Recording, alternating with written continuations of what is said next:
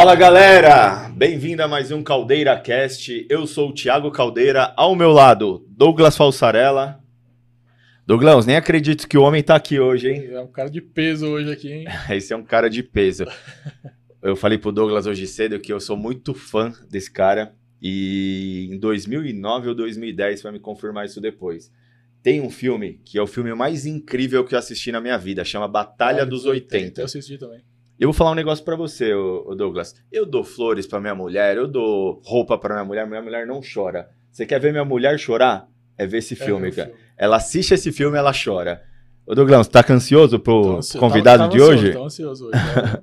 Galera, o nosso convidado de hoje é Jorlan Vieira, o old school do Brasil aqui, ó. O All Day Neguinho, né? Aldei Neguinho. Hoje num estilo diferente, hein? Tô aqui de touca, óculos, todo style. É isso aí, Jorlan. Pra receber, pra ser recebido nesse podcast aqui, tem que fazer um, né? Legal, né? Pô. Até... Ô, Jorlan, Hum. me fala uma coisa, se apresenta pra galera aí, cara. Quem que é o Jorlan? Bom, tá- primeiro, muito obrigado pelo convite, né? Tá sendo um prazer, né, poder dividir um pouco da minha jornada, da minha história com vocês. Bom, sou de Roland Vieira, atleta profissional de bodybuilder. Já faço musculação. Pô, vou ter que revelar a idade aqui agora, né? Se bem que não engana muito. né? Já tem já para 24 anos já de treino e de carreira de atleta. 20 anos já subindo em palco, fazendo dieta. E uma coisa interessante que eu falo para as pessoas é assim: quando você fala 20 anos de carreira, mesmo, mesmo que fosse um, um campeonato só por ano, em 20 anos, são 20 preparações, né? Sim, São 20 off-seasons, são Exatamente. 20 pré-contas, são 20 stresses, sim. 20 felicidades, 20 tudo, né? 20 vezes. É muita coisa. E não é só isso, né? Foram muito mais campeonatos no ano e, graças a Deus, hoje com título de profissional, fazendo parte de marcas interessantíssimas no mercado brasileiro, defendendo né, a minha jornada, a minha história e defendendo aquela questão do brasileiro, né? Sim. Que sonha, que corre atrás, sonha, corre atrás e consegue. Não é só sonhar e ficar em casa. Tem que sonhar e fazer, sonhar acordado. Não é Exatamente. sonhar dormindo. Né? E tem muita gente que, que olha o Jorlão hoje, né, com, com esse tempo de carreira, com, com tudo isso ao redor e pensa que foi de ontem para hoje, né? E não foi. E é justamente por isso que eu tô aqui para contar um pouco disso. Show. E o filme A Batalha dos 80 mostra muito a realidade, né? Total. Que é o Jorlan desde lá de trás até chegar aqui. Total. E, o- e o engraçado, né, que muita gente que me conheceu ali no Batalha não tem a ideia que ali eu já tinha 10 anos de carreira. Sim. É mesmo. né? Ali eu já tinha 10 anos para trás. Ou seja, 10 anos para trás teve uma, uma história que ninguém viu. Sim. Que ninguém assistiu, ninguém se emocionou, ninguém criticou. Teve tudo isso, mas na boca miúda, né? Só no pessoal que convivia ali na rua, né? na academia do bairro, né? a relação e etc. Né? Quando a coisa veio para mídia, foi legal porque aí eu pude ver a, a, a reação das pessoas, né? Sim. O quanto que impactou Sim. que pra gente é uma coisa meio que natural, todo aquele sofrimento, toda aquela correria, e, mas pra muita gente aquilo foi um absurdo do lado positivo, Exatamente. né? Tipo, caraca, olha o que os caras fazem, brother. Tipo, a gente acabou virando herói, o Exatamente. herói de muita gente, cada um dentro da sua particularidade, Sim. né? Eu com o meu jeito, o Luiz Cláudio com o jeito deles, o Kinka com o deles, Sim. cada um, cada um teve um, o cada personagem, vamos botar assim, né? Isso. Cada um se transformou em algo na vida de alguém. Isso. E com isso pôde trazer pessoas, motivar, acho que o Brasil inteiro, cara, de verdade, assim. Isso foi incrível. É, em 2006, eu comecei na profissão em 2005. E em 2006 eu sempre fui muito curioso, eu comecei a pesquisar sobre treino. E a primeira vez que eu tive o primeiro contato com você, Jorlan, foi no YouTube, na academia Radar. Uhum. E eu me recordo que eu ficava pesquisando treinos na internet para poder prescrever para os meus alunos na sala de musculação. Sim. E eu vi um treino que meu aluno se ferrou comigo, cara. Porque ele fez um leg, um agachamento e uma cadeira extensora, mas só que ele fazia os exercícios e ele ia aumentando o peso, cara. Eu falei, amanhã você tá ferrado, amanhã é esse exercício. e o- nos pioneiros no YouTube, muita gente não sabe, né? Foi você, cara. É, Você que trouxe esse lance de o treino levar para as pessoas, sim. né? Porque hoje a galera que tá vindo é uma galera que tem acesso à rede social. Se o cara pega um Instagram bom ali, é um Instagram de estudo. Mas naquela época a gente sabe que é diferente, né, Jordan? Não, totalmente diferente. E assim, É até muito louco. Eu falo assim, cara, eu não sabia que isso ia virar uma potência tão grande, né? Porque quando eu comecei com essa ideia de, tipo, levar para as pessoas a informação, acho que a única informação que tinha era muito miúdo no- na revista, né? Sim. Sim. As revistas de É, musculação, musculação, era, que eram bem Era um precárias, nicho, né? Era um né? nicho, né? Era um Assim, né? nichozinho e também não era aquela informação toda, tipo. Eu lembro que tinha uma revista, cara, que ela tinha assim as medidas é, perfeitas de- de- de- da simetria de um fisiculturista. Tá. Aí era a medida do pescoço, com o braço, com a cintura, com o dorsal, com a panturrilha, com o joelho, com a coxa. Sim. Era muito louco. E aquilo foi me interessando. Só que quando me deu o despertar, foi quando eu tive acesso às fitas VHS da, da- dos Estados Unidos, né? Que era o The Battle for Olympia, Tá. né? Dos atletas do Mr. Olympia treinando para o Olympia. E aquilo ali me fascinou. Porque ali eu já vi o outro lado do esporte que até então eu não conhecia. Porque na minha visão naquela época, bodybuilder era esporte do pessoal humilde. Sim. E quando eu vi o Olímpia, eu falei, não, isso é esporte do nível A. Boa. Porque eu vi os caras chegando de Mercedes, Shao Rei, em 1999, chegando para treinar na Powerhouse Gym de, de, de Mercedes, de Lamborghini, o outro de Hammer e não sei o quê. Só que, mesmo com todo esse glamour, existia uma essência única. Todo mundo muito respeitoso com o treino, respeitoso com a dieta. Tipo, eu via que aquilo tudo era muito bom, mas eles não eram feitos daquilo. Sim. Aquilo era um agregado como recompensa de tudo que eles sofreram Uhum. para ser para ser a lenda que eles são e se tornaram, né? E aí o que, que eu vi nos vídeos? Que existia uma certa educação para o público de mostrar, olha o que eu faço. Uhum. É assim que se torna um Olímpia. É assim que se chega em algum lugar, treinando dessa forma, comendo desse jeito, sem muita firula, sem muito oba-oba e pau na máquina e vambora. E ali cada um com sua característica, isso que era interessante. Não era uma linhagem só.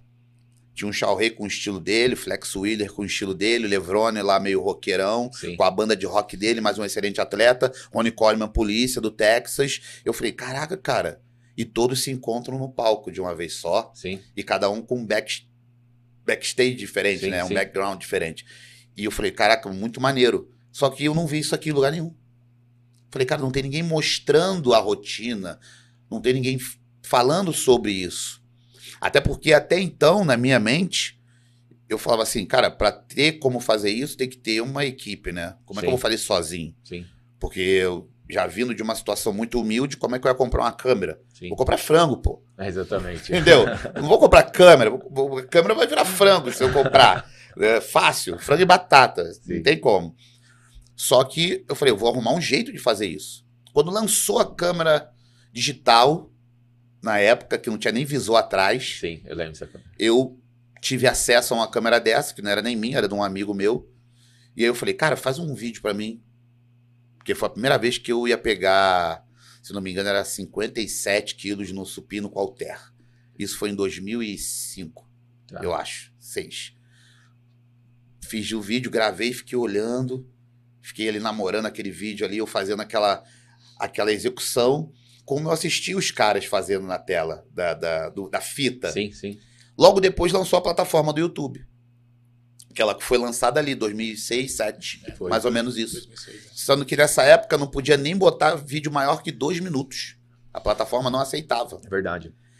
E aí eu dei um jeitinho de jogar o meu vídeo lá. Consegui entrar num programa chamado Movie Maker. Lembro. E aí fiz uma ediçãozinha lá, botei meu nome, igualzinho, tipo, tinha a Batalha Você do Olímpia, né? Eu editei tudo. Tá. E aí fui, lancei lá e, e deixei. Deixei ali. É só pra eu ficar me vendo, entendeu? Sim. Porque eu falei, quem vai ver isso aqui? Ninguém, eu que vou ver, né? Que é YouTube, que é YouTube, cara? Sim. Sei lá que parada é essa, né? E aí, depois de um tempo, eu vi que a parada começou a ter visualização, ter curtida, ter comentário. Eu falei, pô, cheguei em alguém. Consegui chegar em alguém. Mas esse nunca foi o plano A. Porque o plano A era o frango a batata e o palco, né? Não era vídeo. Pô, vídeo, sou artista, não- Sim. entendeu? Pô, Sim. ficar fazendo vídeo. Até porque eu achava até, era até um pouco tímido pra isso, a nível de, cara, como que eu vou me vender como alguma coisa, sendo que eu não sou essa coisa. Eu tinha essa parada de- em mim. Tanto que eu falei assim, eu tava até come- comentando isso com um amigo esses dias. Eu só fui me titular atleta depois do segundo título de campeão brasileiro. Porque eu Que tinha vergonha. Ah, foi. Cara, o primeiro brasileiro que eu ganhei foi 2004. Acho que outro foi 2007. Tá. E você não intitulava atleta? Eu não, eu não falava assim. O pessoal fala: o que, que você faz? Você é o quê? Não, eu faço musculação. Eu não falava assim, sou bodybuilder, sou Entendi. fisiculturista. Eu tinha ainda muito receio, porque eu- o público não, não era familiarizado com aquilo. E eu tinha vergonha de falar: que atleta você é, pô? Tu ganhou o quê? Sim, Né? Porque o atleta, ele vincula a títulos, sim. vincula a jornada, vincula a algo fora do comum. O atleta, super atleta. É igual o super-homem. Sim. Você fala assim, eu sou um super-homem. Pô, caraca, esse cara deve ter alguma coisa diferente. Né? Então, depois do primeiro, desse- do segundo título, foi aí que eu falei, cara, eu- quando alguém me perguntava, eu falava, eu sou atleta de fisiculturismo. Exato. Com o pé no chão, com o pé firme. Porque eu tinha vergonha, Uhum. um pouco de vergonha, né?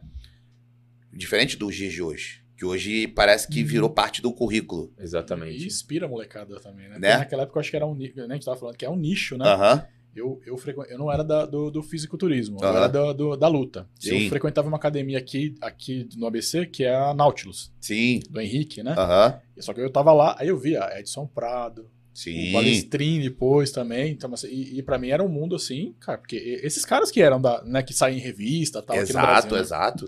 Exato. É igual, era a mesma coisa na época da luta, né? Você vê a galera que teve aquela fase da rixa do jiu-jitsu com a luta livre, não sei o Sim, quê. verdade. Aí você viu os caras ali, pô, o Valide, né, o Vitor começando. É Deus, cara. Sim, Aí como é que o cara que tá chegando na academia, faixa branca, fala, não, eu sou atleta, eu sou... sim. Vai tomar um pau dos caras, meu irmão. Já Sim. começa por aí. Sim. Entendeu? Só que No bodybuilder não tem isso. Uhum. Sacou? Então é um negócio que eu tinha esse.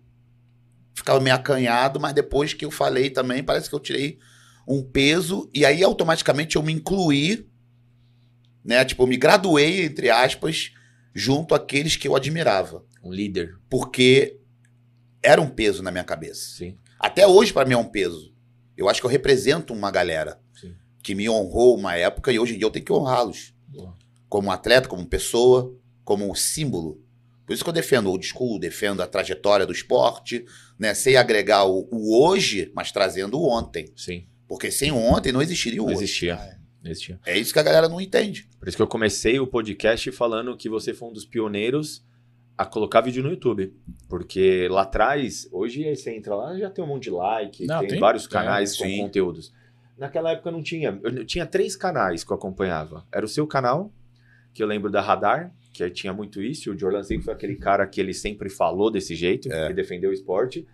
E eu seguia muito, seguia não, na verdade eu acompanhava os vídeos do Carlão e do Carlão Tomaiolo Aham. e do Dodô.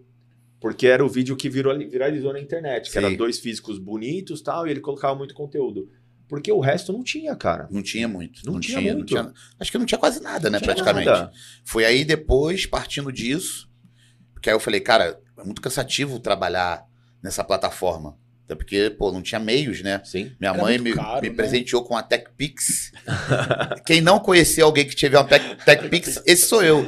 Né? Agora eu sou eu, o cara que você conhece que teve uma TechPix, que ninguém conheceu ninguém que teve, né? Sim. Até então. Então eu tive uma, né? E aí dali eu gravava uns vídeos, eu postava, fazia as coisas, só que era bem trabalhoso. E assim, quebrava a cabeça pra caramba, tudo muito lento, internet de escada, aquela coisa toda. Sim. Foi da onde eu tive a ideia, mas isso mais pra frente, 2008 já, de fazer meu primeiro DVD de treino pra venda, Legal. né? Que foi o de Orlan Vieira por trás dos palcos. O tema foi eu que escolhi, tudo. Fiz até com o Nelson Santos, que era o cara que fazia os vídeos de os da vídeos- época. Ele filmava, né? Ele filmava, Eu lembro do né? Nelson. Aí arrumei pra ele ir pro Rio, paguei, juntei grana pra cacete. Foi até um, um rapaz que eu ajudava, dando umas aulas pra ele na casa dele, que pagou pra mim, patrocinou o DVD. Falou: não, faz lá, segue teu sonho lá, faz isso aí. E um DVD de uma semana eu gravei em dois dias. Que legal, cara. Eu treinei de manhã, de tarde e de noite, só pra gravar, na pressão. Daquele jeito que você já sabe. All day. É, total. Só pra fazer o conteúdo, pra mostrar pra galera, pra galera e ter alguma coisa pra para vender, porque ali eu comecei a entender que o atleta, ele não é um atleta, ele é uma empresa, Uma empresa. né? E aí ele tem que saber se promover, saber se valorizar para o seu nome valer alguma coisa e com isso, com as coisas que ele montar ao seu redor com o seu nome, monetizar ele mesmo. Sim. Foi daí que veio a marca do All Day, aí começou as camisas, começou as coqueteleiras, começou o boné, começou tudo isso. Mesmo sem ser o atleta profissional. Por isso que eu falo, você tem que ser profissional antes do card pro, antes do procard. Sim, Não adianta você ter um procard se você não age como um profissional, sim, se você não se comporta como profissional, se você não tem ideia como o profissional tem. sim, Você não vale de nada. sim, Você vai ser atropelado no mercado. exatamente. né? Então eu comecei já a fazer isso já cedo. E ninguém entendia nada, porque eu era só um cara competindo o Mister Rio, o Campeonato Brasileiro, que aí depois eu ganhei uma vaga para ir pro Arnold Classic. Eu falo assim, cara, esse é o mundial. É o nosso mundial, né? E foi dali que a coisa começou a pipocar mais para mim, porém com muito esforço, né? Muito sacrifício. Eu fui assistir um campeonato seu, acho que foi em 2010, que é o, o, Mr. Santos. Sim, Foi em 2010, né? foi. E o Jorlan, ele entrou. Você já viu ele pousando, Douglas? Já. Não, eu fiquei, fiquei contente de você. Subiu agora também, né? Há pouco tempo. É, né? fiz um Então, gaspolzinho. é, então, eu achei. Eu achei E, fui, fui cara, bem feliz. Existe dois caras, dois profissionais, no qual o campeonato sempre para, levanta e aplaude de pé. É.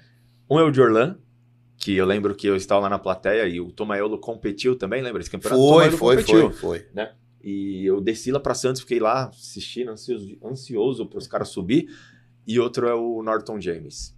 É, também. Cara, o Norton é outro que é igual Muito você. carisma, posa muito, muito, bem. carisma, pousa.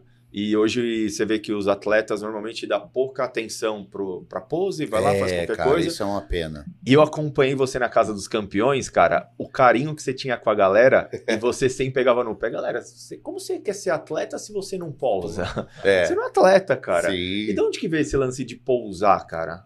Cara, acho que foi uma coisa bem do começo mesmo da minha carreira. Porque assim, eu vi, se eu não me engano, eu quero lembrar agora. Ah, o Olímpia de 99. Pra mim foi o melhor Mr. Olímpia de todos os tempos. Que você teve no palco ali. Pô, Levrone, Rei, Flex Wheeler, Ronnie Coleman, Nasser. E ali eu fui entendendo o que, que era o fisiculturismo. Porque pra muita gente, cara, que não entende, o que, que é o fisiculturismo? Ah, o pessoal, pô, treina, fica grande, fica seco, bota uma sunga, vai lá, faz meia dúzia de pose, um contra o outro e ganha. Sim. Mas é muito mais do que isso, sacou? É uma, é, é- se você souber fazer uma leitura, quando o cara tá posando principalmente, pelo menos era assim, o cara tá contando a sua história ali naquele momento. Exato. Ele tá dramatizando, ele tá posando, ele tá. Dentro da música, ele tá se conectando com a galera. Por isso que antigamente o público era muito seleto, Sim. entendia muito do esporte. Hoje em dia o pessoal é entusiasta, Boa. né? Então é uma parada diferente um pouco, porque às vezes o pessoal não entende o que é um bom posador. De repente acha que botar uma música legal e levantar a galera é um bom posador. Não, não é. Um bom posador ele tem algo que essa pessoa que levantou essa galera com essa música, essa pessoa não tem. Sim. Entendeu? Então é onde atrai os olhos de uma maneira diferenciada. Por quê? Eu fui atraído por isso. Quando eu vi o Shao Rei posando com o Maiol da Mariah Carey em 99, depois um, num outro estilo, porém bem clássico, com estilo rap, hip hop, o Flex posando com o Dr. Dre, Boa. né? Eu falei, cara, é um conjugado de coisas, porque todos são muito maneiro dentro da sua do seu estilo, Seu estilo. mas todos posam Entendi. posam de fato. Até o próprio Ronnie Coleman, que não era um, um artista de pose, mas fez Sabia. uma coreografia bem, pontua, bem pontuada, bem legal, marcada na música. Ou seja, o cara dá valor ao que tá fazendo. O valor, hoje em dia, ele se inverteu um pouco. O simples fato do cara estar tá grandão e seco, ele acha que não deve mais nada a ninguém. Exatamente. Entendeu? E pelo contrário, ele deve muito. Deve. Se ele tá bom, tá seco, agora eu quero ver ele em ação. Boa. E a ação você mostra fazendo isso. É isso aí. E era isso que você falava pro pessoal da Casa dos Campeões. E é isso que eu falava pra galera. Sim. Né? Eu falei, cara, não adianta nada você ficar aí, né, fazendo, não de tudo, fazendo o que tem que ser feito. Uhum. Porque não vem pra mim um atleta ou alguém citar um atleta e falar que ele é excepcional porque ele não erra a refeição e ele não sai da dieta e ele treina bem, Uhum. que eu vou falar assim, cara, até, até então eu não vi nada de excepcional nisso. Tem que ser feito mesmo. né? Porque isso é o normal. Sim. Cara, quem entende do negócio sabe o que eu tô dizendo. Sim. Pô, você é um grande nutri. Você sabe que a demanda que você passa pro seu paciente, se ele faz, legal. Ok. Ele não tem que ganhar nada por isso. Sim. Embora isso seja um- uma moeda de barganha hoje. Ó, se você fizer, eu te dou uma refeiçãozinha, né, uma refeiçãozinha livre ali. Mas não deveria ser assim. Sim, Porque quem quer é a pessoa. exatamente. Então por que, que ela tem que ter alguma coisa em troca, em benefício daquilo que ela quer pra ela? Boa.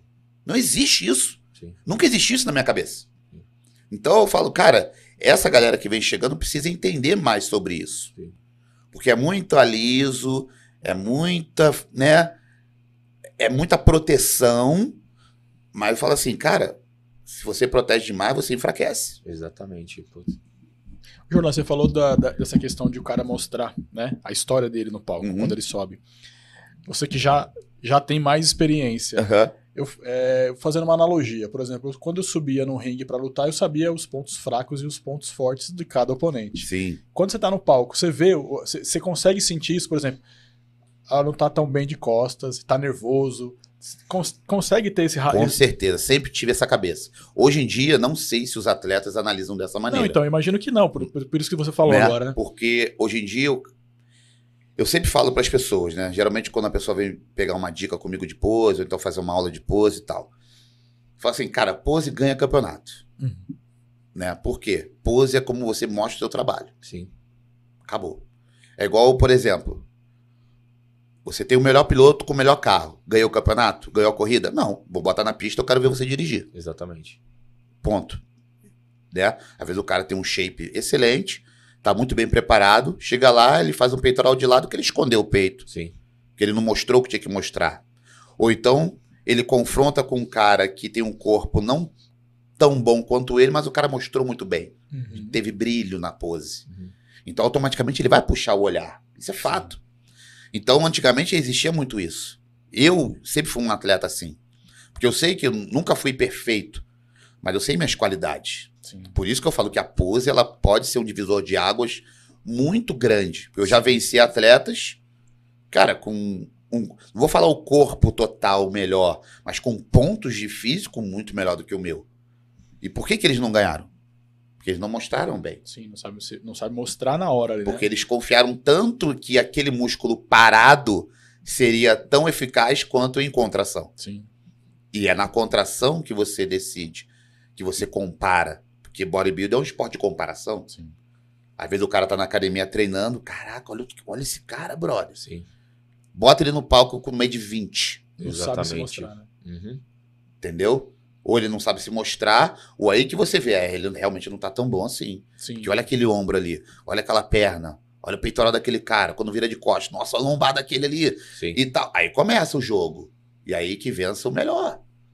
Quem explorar melhor. Sim. né? Tanto que a pose, a parte coreográfica do bodybuilder é justamente para isso. Você mostrar naquele tempo coreografado as suas melhores poses. E esconder os seus defeitos. Sim. Tanto que tinha uma. Por isso que eu falo, fazer a leitura de um campeonato antigo é interessante. Porque eu consigo te apontar o porquê que aquele atleta posa daquele jeito Sim. e por que, que ele frisa tanto em certos músculos e outros não. Aí você fala assim, cara, tem tanta pose pra ele fazer, é, mas ele não é bom nisso. Exatamente. Por isso que ele fica em cima dessa, Entendi. entendeu? Mostrar mais. Né? E aí que entra a parte coreográfica e artística da coisa, porque vamos supor que o cara tem um braço bom. Ele não pode ficar fazendo duplo bíceps o tempo inteiro. Então ele tem que mostrar de várias formas aquele bíceps. Entendi. E aí entra a coreografia. Vai rodar, vai, né? Sim. Entendeu? Então, cara, é é uma magia esse negócio. Não é tão simples assim. Por isso que eu tenho uma, um carinho por isso e uma admiração tão grande, porque pra mim isso é o esporte. Sim. Sim. O esporte não é treinar e ficar grande e seco. Não, isso aí o pessoal faz pra ir pra praia, pô. No Rio de Janeiro tem um monte. né? Eu sou carioca, eu sei o que eu tô falando. O pessoal treina ali, meu irmão, vai- cai pra praia e já era. É isso, né? É. Né? O objetivo é esse. É, vai pra isso. Agora, quando você fala de profissionalizar, de ir pro mundo, né? Porque esse é um mal, às vezes, do próprio Brasil. Quando você vai pro mundo, você. Não é que você tem que deixar o Brasil de lado, mas você tem que olhar com outros olhos. Sim. É que nem eu falar assim, cara, tudo começa no bairro, né? Você é, de repente, você é o melhor do bairro. Depois você é o melhor do estado. Daqui a pouco você pode ser o melhor do país. Boa. Quando você chega nesse ponto de ser o melhor do país, você já não briga mais com o país. Você briga com o mundo. E a briga com o mundo é igual a briga do bairro. É enorme. É enorme. É Sim. muita gente. Sabe que eu tenho uma impressão, Jornal, que eu, isso, isso você pode falar. Eu sempre tive essa curiosidade de perguntar pra alguém do, desse, do mundo do fisiculturismo. Aham. Parecia, é, até, sei lá, 10 anos atrás, ou até um pouquinho mais, parecia impossível um brasileiro competir com os grandes. Sim. E assim, isso tem mudado, né, agora, Aham. nesses últimos anos. Como que você vê esse crescimento? O que, que, que você. O porquê desse crescimento do? Brasil, né? Cara, De estrutura. primeiro é sensacional, né? Porque eu acho que o que acontece no Brasil hoje é uma coisa que ninguém esperaria. Sim. alguns anos atrás. Né? Você vê uma série de atletas profissionais, o Brasil ranqueando em campeonatos internacionais, Com em campeonatos bons, né? profissionais, Sim. né? Mas aí, a- o que, que aconteceu para que isso fosse possível? O que deveria ter acontecido já há muito tempo, que é investimento. É uma coisa que eu sempre bato na tecla, e por mais que as pessoas não gostem de ouvir, não sei porquê, que é uma coisa muito simples, se você não tiver investimento, você não vai seguir em frente. Não vai. Sim. Pode ter algum caso ou alguma situação que o esforço, eu acredito que ele vence o talento. Sim. Mas no esporte como o bodybuilder, é muito difícil. é muito difícil. Por quê? Porque tem uma hora que o esforço ele se torna inviável Sim. Sem o investimento. Sim. É, então, porque eu, eu lembro até que o, o Entendeu? Caldeira falou aqui esses tempos atrás, por exemplo, tinha um campeonato estadual, né, brasileiro. O cara que ganhava, ganhava um, uns potinhos de suplemento e Sim. acabou. E o gasto que ele teve para essa preparação, às vezes o cara chegava no final do, da preparação e depois do campeonato e falava assim, cara, eu gastei X e gastei. Exato. Ganhei X e ga- gastei 3X, né? Claro que nessa fase você até ia ver. Eu sou um exemplo. Eu falo porque eu sou um exemplo disso. O quanto eu me esforcei, eu sangrei pra caramba pra ganhar todos esses títulos. Mas aí, ah, mas, você ganhou, tá vendo, né? Sim. Ganhou de caras que tinham mais dinheiro que você, mas com certeza eu me cansei muito mais. Sim. Eu, eu me acabei mais rápido. Então, pra você ter longevidade em alto nível, Sim. você tem que ter Entendi. o corporativo para te permitir chegar lá inteiro. Você entendeu? Sim, então é isso que a galera, quando bota o dedo e julga, não entende. Ou se faz de, bo- de bobo para não entender. Sim. Sim. Porque é uma coisa que para mim é muito óbvio. É igual eu falo, tem nós três aqui. Mesma genética, mesmo, mesmo mindset de trabalho, tudo igual. Vamos pro mesmo torneio. Quem leva? Quem tiver melhor investimento. Sim. Sim. Sim. Se tá todo mundo igual, no mesmo padrão psicológico, mental, melhor equipe vai levar. A tendência é que isso aconteça. Se todo mundo tá se esforçando igual, fazendo tudo igual, você entendeu? Sim. É porque o pessoal não pontua isso. Tô falando, falei, não, tô falando do mesmo grau de esforço. Sim, sim. O mesmo grau de esforço. Ponto. É uma alimentação melhor, melhor. Né? Não né? adianta. Tudo, né? Sim. Então, é isso que eu tô dizendo. Não tem como. E hoje em dia isso acontece. Sim. Graças a Deus vem acontecendo. Sim. né? As, as empresas vêm, vêm investindo, né? as academias já reconhecem com mais naturalidade um atleta. Já é legal ter um atleta na academia. Antigamente não era legal. Ah, legal. E, e- e tem muitos atletas hoje que vivem do esporte. Antigamente era impossível, inviável isso, né? Sim. Era muito difícil, né? Assim, um ou outro que saía numa revista e tal, mas demorava quanto tempo pra fazer Então, mas é coisa, que né? tá. Eu ainda, ainda, claro que mudou a maneira de você é, arrecadar com isso. Porque antigamente o que, que acontecia na carreira profissional de um atleta? Porque muita gente pensa assim, ah, eu queria viver do esporte. Tá. Mas você não vai viver, ganhar um, um salário enorme e treinar, comer e dormir e não fazer nada. Sim. Isso não existe Sim, tem que trabalhar mesmo, lógico. né? Antigamente, como é que era? Caras como, por exemplo, Shao Rei, entre outros atletas daquela época, eu, eu cito esses porque são mais Sim. conhecidos assim do meio. né? Tinha uma coluna na revista. Vamos supor, os 10 primeiros ali da- do Mr. Olympia eram patrocinados pelas empresas Wader. Então a Wader, tinham, eles tinham um contrato com a Wader que eles tinham que fazer sessão de foto obrigatória, Sim. tinha que escrever uma coluna, tinha que cumprir o tour para fazer eventos os e tudo mais, eventos, sim. fazer feira. Então, assim, o, o atleta ele trabalha, Sim. sempre trabalhou. Sim. Não, mas aqui no Brasil, Né? eu digo assim, era, era muito difícil, Não, né? isso demorou Aqui- muito a acontecer É, então. aqui. Hoje é a plataforma que manda. Sim. Hoje não tem mais coluna para escrever, não tem mais artigo para publicar. Hoje em dia é o cara que vai no Instagram, tem a rede dele trabalhada, aí ele abre um canal no YouTube e aí ele faz aquele merchan daquela empresa que o patrocina. Sim. Ele entendeu aquilo que você falou. O atleta é um produto. É um produto. E ele tem que saber se postar, ele tem que aprender a falar, ele tem que colocar a vida dele, expor, porque é isso que o pessoal acompanha. O que você fez muito lá atrás foi isso. Foi. Você expôs a sua vida pra galera. Por Sim. exemplo, quantas vezes eu não acordava desmotivado, sabe? Ia lá, clicava lá no seu vídeo do YouTube e aquilo me dava uma motivação. Legal. E eu clicava lá e antes de um treino de perna eu não via aquela série maluca que você fazia lá.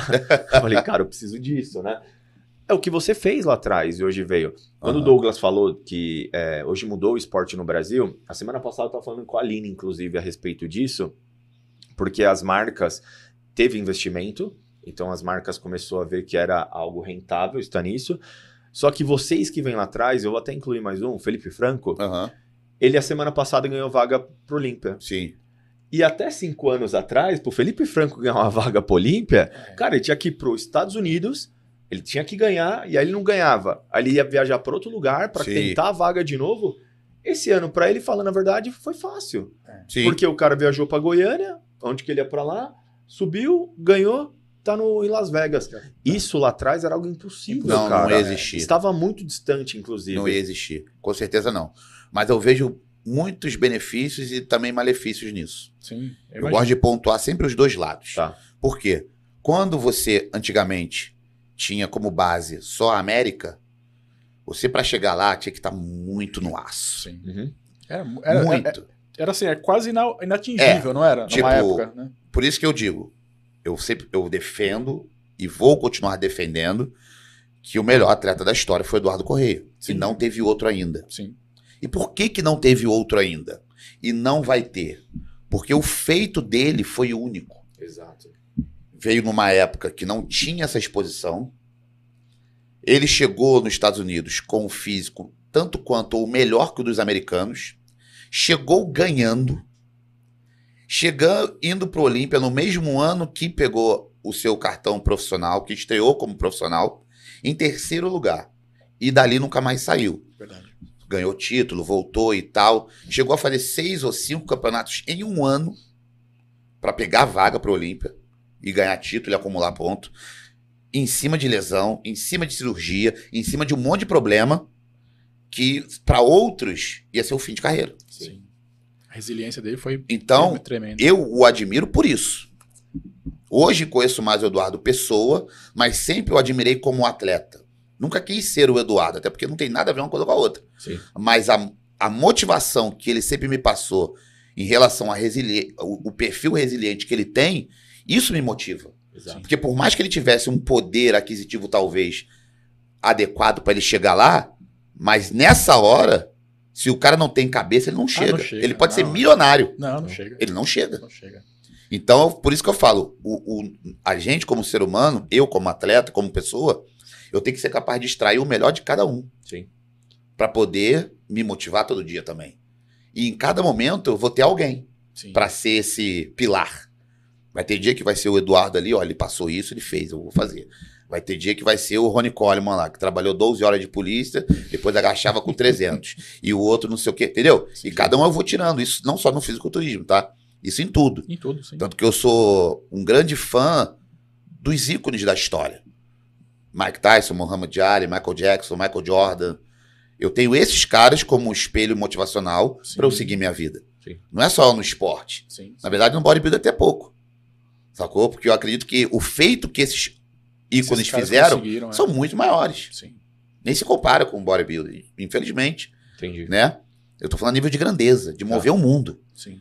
Sacou? É, uma, é um nível de cabeça fora do comum. Sim. É isso que eu pego como inspiração pra pra me manter no dia a dia.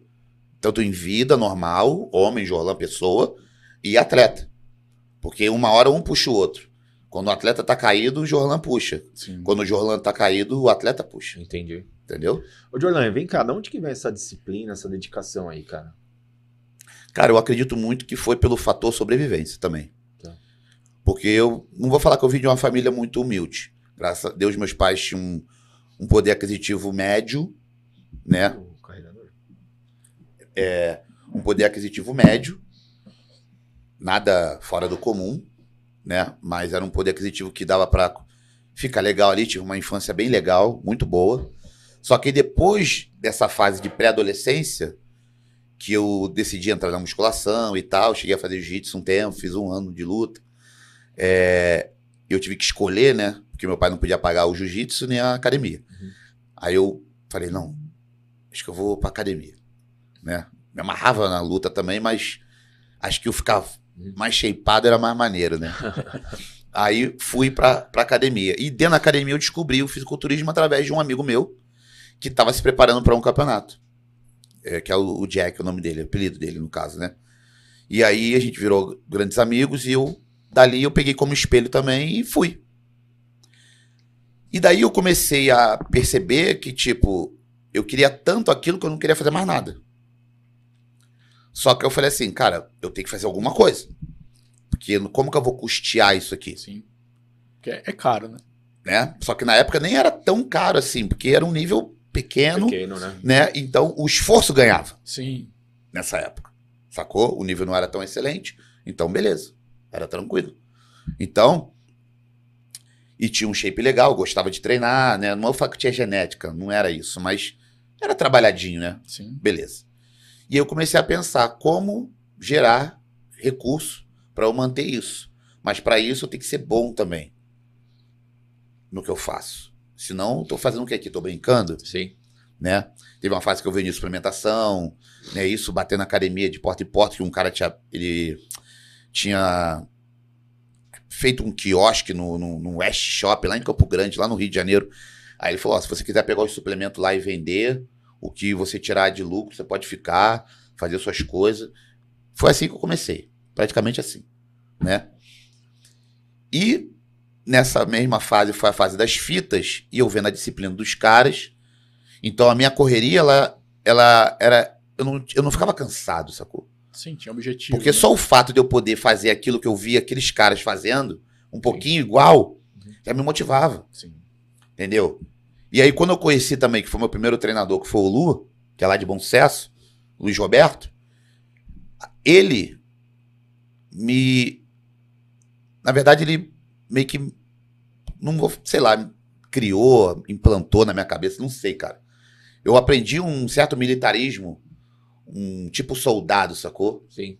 que se não fosse esse cara na minha vida, acho que eu não seria o Jolan que eu sou hoje, Entendi. entendeu? Então, todo aquele aprendizado ali, aquela amizade, aquele companheirismo, aqueles ensinamentos incisivos, assim, sem alisar, Sim. sacou? Era só porrada, entendeu? Mas coisas que me forjado, ensinaram. na verdade. né? Foi forjado. ali, né? Isso, me ensinou na disciplina. Tipo assim, cara, tem, que- você tem que cozinhar. Você tem que fazer esse negócio. Entendeu? Então, aquilo já foi entrando na minha cabeça muito cedo. Uhum. Muito cedo, muito assim, tipo, igual o guerra mesmo, entendeu? Sim. Até o último homem, sacou? tu tá lá caindo, meu irmão, mas tu vai. Não interessa. Age que aco- aconteça o que aconteça, Então, é aquilo aí que você vai comer, é desse jeito que você vai treinar, você vai ter que levantar esse peso e acabou. E a tua vida depende disso. Acho que eu abracei isso de tão forte, Sim. mas de uma maneira tão. tão. assim, tão fiel, sacou? Que algo fora daquilo ali tava completamente errado e eu tava desonrando a mim mesmo. Entendi. Sim. Entendeu? E eu, e eu sou assim até hoje, praticamente. Só que hoje de uma forma um pouco mais branda. Porque eu tenho outros compromissos, né? Graças a Deus, patrocínio, podcast e tal, tal, tal, tal. Então, o atleta ele existe, mas ele descansa mais. Sim. Entendeu? O Jorlan trabalha mais hoje. É, e tal- talvez agora tenha, tenha essa de ter, ter o corporativo mesmo. Tem É. empresas que, né, por Sim. trás também. Eu acho que isso ajuda bastante. Né? Não, com certeza. E essa minha pergunta foi porque eu já te acompanho desde lá de trás e eu sempre vi você como um atleta preparado para qualquer momento. É. Pau pra toda obra, tá? E uma coisa que sempre você ganhou meu respeito nesse momento foi lá atrás, como poucas pessoas sabem, mas você foi preparado pelo grande James, né? Aham, poucas Dennis. pessoas sabem. E conta um pouco para as pessoas da sua história com o James, pra falar como que foi. E ele tava preparado, inclusive, ele estudou pra falar inglês com o cara, velho. Porque ele sabia que não poderia ter outra oportunidade. Conta um pouco dessa história, cara. É, na verdade eu tenho que passar até pela, pela uma amiga que eu tenho lá do Rio, que na época era minha atleta Aline Oliveira. Mandar até um beijo pra ela. Que na época eu tava com ela, ela tava comigo, a gente tava treinando, ela tinha acabado de voltar do Mundial e ela conheceu o Denis lá na Itália, né? Nesse Mundial. Ela ficou em terceiro lugar.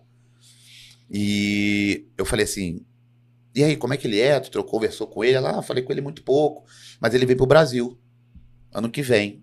Eu falei, ah, mentira. Ela falou, é, é verdade. Eu falei, caraca, fiquei naquela coisa na minha cabeça, né? Pensando, pô, o cara vai vir aqui, eu tenho um monte de DVD dele lá, tudo pirata, mas tenho, né? e como é que eu vou falar com esse cara, brother? Eu tenho que dar um jeito de falar com esse cara, não posso deixar passar. Foi onde eu comecei a querer estudar inglês de qualquer jeito, porque eu já tinha feito cultura inglesa quando eu tinha 11 anos de idade. Mas era um vagabundo, né? Não queria fazer nada. Ia pro curso, ficava lá ó, olhando, a mulher falando, e eu nada. Tinha maior vergonha de pedir até pra ir no banheiro. E eu vi o quanto eu fui burro, cara, nessa época. Porque assim, né? a gente quando é mais novo, né? Não sei se a geração mudou hoje, não sei. que- Não sei se é mais atirada, se é mais despojada, não sei. Eu sei que era todo retraído, todo pra dentro, sacou? Tinha medo, tinha maior vergonha e tal. E fiz três anos de curso. E só ouvindo, assim. Tinha medo de falar qualquer coisa. Mas fui absorvendo. Sim. Foi absorvendo, absor- até o momento que eu pedi pro meu pai pra ele me tirar que tava me atrapalhando no colégio. Que era uma mentira. Eu que não queria estudar, né? Só que eu guardei os livros. Passou esses anos todinho. Foi deles que eu lembrei. Eu falei, cara, eu vou pegar esses livros de novo, lá da cultura inglesa. E eu vou lá fazer aqueles exercícios, tudo que eu nunca fiz. Pra aprender. Vou, vou reaprender essa parada só pra eu trocar ideia com esse cara. Alguma coisa vai ter que sair. Beleza. Dali eu também tinha conhecido um amigo no Orkut, que era né, da- é de Nova York. E aí eu falei, cara, não, acho que nessa época já tava o Face já. Eu falei, cara, a gente pode trocar uma ideia pelo menos uma vez por semana no época vídeo? ainda era Orkut. Era Orkut, né? Era Orkut. Eu lembro que eu te acompanhava no Orkut. O Face veio em 2011 ou 2012. É, já foi depois. Era Orkut ainda. Aí, Tanto que o Eduardo Correia, ele ia competir lá fora e nós não acompanhávamos o Eduardo pelo Face. Era pelo Orkut. sim, Lembra sim, que ele ia pra. Inglaterra lá, É, postava os verdade, vídeos? Era verdade. Orkut, cara. Aí, cara, Caraca, a gente tá velho, hein? É, não fala mais não, porque tá foda. Aí, ele, não, tudo bem, beleza. Aí começamos a trocar uma ideia ali no, no, no- Como é que era o nome daquele negócio? MSN? MSN. É o MSN. É. Câmerazinha e tal. Aí, ei, what's up, man? Não sei o quê. Eu falei, cara, não tô entendendo porra nenhuma. Mas vambora, meu irmão. Vou, vou falar aqui, cara. Aí, e ele também queria aprender um pouco de português. Foi aquela trocação, né? Tudo pra chegar o dia lá de eu chegar e falar oi com o Danny James e Que legal. só tirar uma foto com ele. Era só pra isso. Tá. Eu não ia pedir nada pra ele, nada. Se eu pudesse conversar, legal, né? Falar, pô, como é que é o treino? Como é que é a tua vida? Como é que você ficou desse tamanho? Não sei. Enfim, eu sei que foi essa lutinha aí, né? Eu até fiz, assim, uma brincadeira, que eu falei, cara, eu vou formular aqui uma conversa. Tipo, eu vou perguntar um negócio, pra ele me falar um negócio que eu sei que ele vai falar, pra eu emendar outro negócio, pra ele me devolver essa parada pra eu, né, ter um, um contexto Um aqui, um contexto, te- sim. ter uma conversação maneira. Foi mais ou menos assim que eu fiz. Só que eu falei, se ele falou outra coisa, eu tô ferrado, né? Que eu não vou saber voltar pra parada, né? Já era. Eu falei, the books on the table e já era. aí deu certo. Que aí chegou o dia da feira, o grande dia lá. Eu tava até numa outra empresa trabalhando, ia fazer pre- presença. Não era nem. É trabalhar mesmo, não era presença. E aí eu vi o Denis, cara, encostado assim no, no balcão. Ninguém em volta do cara. Eu achei aquilo uma loucura. Eu falei, cara, ninguém, será que ninguém sabe que é esse cara não, mano? Aí eu cheguei lá, levei até dicionário pro, pra feira em inglês, cara. E o livro de inglês. Escutei. Aí cheguei lá, eu tinha uma foto minha é, fazendo uma pose de tríceps lateral. Já deixei a foto engatilhada na câmera digital, que tinha o visorzinho atrás, essa tinha o visor atrás. E aí cheguei, oi, tudo bom? Queria tirar uma foto? Ele, claro. Aí deu a volta, saiu de trás do negócio. Dei a câmera pro menino que tava comigo. Ele bateu a foto. Eu falei, pô, tem uma foto aqui, queria te mostrar. tudo, né? Tremendo, né, cara? Falando inglês assim, arranhadíssimo. Aí ele, cara, deixa eu ver. Aí olhou. Aí ele falou alguma coisa que eu não entendi, é lógico, né? Só que falou que tava legal. Ah, legal, shape legal. Eu falei, porra, pô, muito obrigado, thank you so much, não sei o quê. E já voltei pro stand feliz da vida. Falei, pô, ganhei a feira, né, cara? Pô, legal. Passou umas meia hora, 40 minutos, esse amigo meu que tava do meu lado voltou no stand falando assim: Jolan, Jolan, o Denis tá te chamando. Falei, o quê? Falei, essa conversa eu não, eu não premeditei, não, maluco. É agora, golpe, né? agora ferrou, né? Voltei lá, deixei o stand lá sozinho, cara. Fui lá, falei, e aí, Denis? O que, houve? Cara, eu preciso treinar amanhã. Você vai comigo? Eu falei, ah, agora ele zoou. Não, não, agora ele tá de brincadeira. Eu falei, claro que dá. Lógico, falei, tem uma academia muito boa, que é a Radar. Sim. Aí ele anota aí o número aqui do quarto, do hotel, passa lá e amanhã vamos treinar 11 horas da manhã. Tá fechado? Eu falei, claro que tá fechado. Tinha que trabalhar. Faltei o trabalho e tudo. Sim. Falei, vambora. Dali, cara, foi uma outra coisa que eu aprendi. Na prática. Na luta deve ser assim também. Você conhece. No fisiculturismo, você conhece o outro na academia, Sim. no treinamento. No treinamento, no dia a dia. Na luta deve ser a mesma Sim, coisa. é a mesma coisa. Tu sai na porrada com o cara, tu sabe quem ele é. Sim. Tu vai ali, porra, chão. Na, na, na pressão, tu tá ligado. Falei, esse Pode cara dar, é, pode dar. é casca grossa. Aí chegou dele. Ou então esse cara é bunda mole. Entendeu? Tu tá- Sim, tu- é, é deve isso ser mesmo. mais ou menos isso. É mais ou menos isso mesmo. né? E no treino, na- no bodybuilder, é assim. O cara entrou em barra da barra, ele sabe qual é a tua. O cara que é experiente. Pelo pegar da barra, ele sente, fala assim, meu irmão, esse cara é um dinossauro. O, ele não é um dinossauro, mas ele tem tudo pra ser. Porque ele tem um olho. Sim. O olhar dele é diferente. Isso. E ali eu ganhei o cara. Porque eu tava com 83 quilos, ele tava com 129. Eu treinar com um cara de igual pra igual, mesmo peso, na raça, ele deve ter ficado assim, cara, esse cara tem alguma coisa que eu não tô entendendo. Sim. Vontade, né? Sim. E ali ele me chamou pra fazer um camp nos Estados Unidos. Na casa dele, treinar, Caramba. passar uma temporada lá, fazer parte do grupo de consultoria dele. Inclusive, nesse vídeo, perguntaram pro, pro Denis o que fez ele acreditar no Diorlan. Ele Sim. falou a vontade que esse garoto tem. É. Ele falou no vídeo. Falou. Ele falou a vontade. O coração desse garoto é feito de ferro. Falou. E por isso que eu falei, cara, você tá preparado a todo momento. De onde veio essa disciplina aí? Porque hoje você vê, ele se preparou um ano praticamente. Foi. Um ano pra poder tirar uma foto e falar alguma coisa com o cara. Só que aí que tá, a preparação, cara. Você se preparou. E na hora que chegou a hora H, Uhum. você tava preparado. Uhum. Isso é muito louco, né, Douglas? É muito louco. Exatamente. Mas é o foco e o objetivo que manda, né? Se Não. não tiver isso, Eu falo assim, hoje em dia as perguntas, as pessoas chegam pra mim, muita gente, cara, muita mensagem no Instagram, Telegram, tudo. Ah, João, eu quero competir, eu quero ser atleta. Eu falo assim, por que você quer ser atleta? As pessoas não sabem responder, cara. Sim. Ah, mas tá, cara, mas o que que te motiva? O que que vai fazer você entrar num negócio que vai mudar a tua vida pra sempre? Sim. Porque o treino, esse comportamento, ele muda a tua vida pra sempre. Uhum. Porque as pessoas não, elas não conseguem colocar nessa hora da emoção a razão. Que nem eu falo assim, cara, eu terminei uns quatro relacionamentos, um casamento, perdi pai, perdi mãe, já fiquei duro, já fiquei com uma graninha, entendeu? Já passei uma porrada de problema de família e tudo mais. Qual esporte? E tô aí. Uhum. Mas de repente, se eu não tivesse sido bodybuilder, eu estaria com a minha primeira namorada até hoje, de 2000. Ou não, né? Mas poderia estar. Porque ali foi, foi o primeiro. Uhum. A primeira. primeira não oportunidade, mas a primeira vez que eu tive que escolher. Que eu ainda não tinha. Eu não, eu não tinha escolhido nada ainda. sim. Só comecei. Depois começa a esco- as escolhas. Que eu digo, eu digo que é aprovação. Aí veio a aprovação. Que aí eu tinha ido competir, voltei, aí ela. Ah, você foi competir, não sei o que, aquela coisa. Falei, cara, descobri o que eu quero fazer da vida. Ela falou, ah, mas eu- isso eu não quero, não. Uhum. Falei, então vai acabar aqui. E, E, ali acabou. o, Entendeu? O pior inimigo do bodybuilder é quando a esposa não acredita, né? É. Tanto que no filme do Batalha dos 80, o Luiz, a esposa dele não gostava. E ele se preparou o filme inteiro escondido dela. E acredito eu que foi na última semana que ele resolveu falar e ela ameaçou terminar com ele, cara. Sim. Uma, uma esposa que eu, que eu admiro demais, que eu vejo assim, né? Que é companheira ali, é a do Kaique. Sim, sim, sim. Cara, ela tá ali. Não, a Ju é cara, lou- muito putz, Ela Muito engraçado, já cara. vi Achei ela dando bronca, ela, no, no evento ela anima, meu, eu acho Nossa, muito legal. ela taca granada nos outros e tudo. Fica doidona. é engraçado. Mas essa, essa questão do, do. Voltando até um pouquinho, Jordan, Uhum.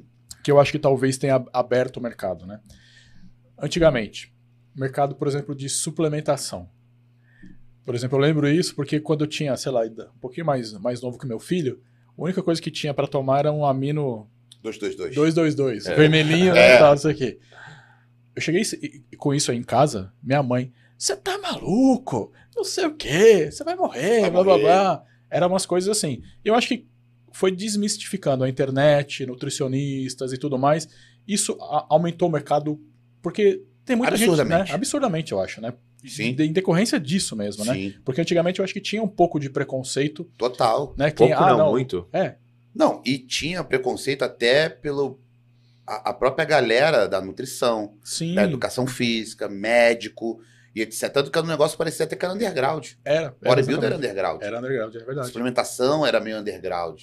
Falava de suplementação com nutricionista há 25 anos atrás, É, o cara falava que isso não é apropriado. Pois é, é verdade. Não, isso não é legal. É. Entendeu? Vai se alimentar, vai, vai comer, ou não sei o quê. Tudo bem, tem que comer, lógico, mas pô, suplementação, cara, é, a complemento, é o É o complemento da complemento, coisa. Claro, Até para quem faz atividade física. Sim. sim, Existe uma necessidade de suplementar, sim. né? Não tem como você ficar sem.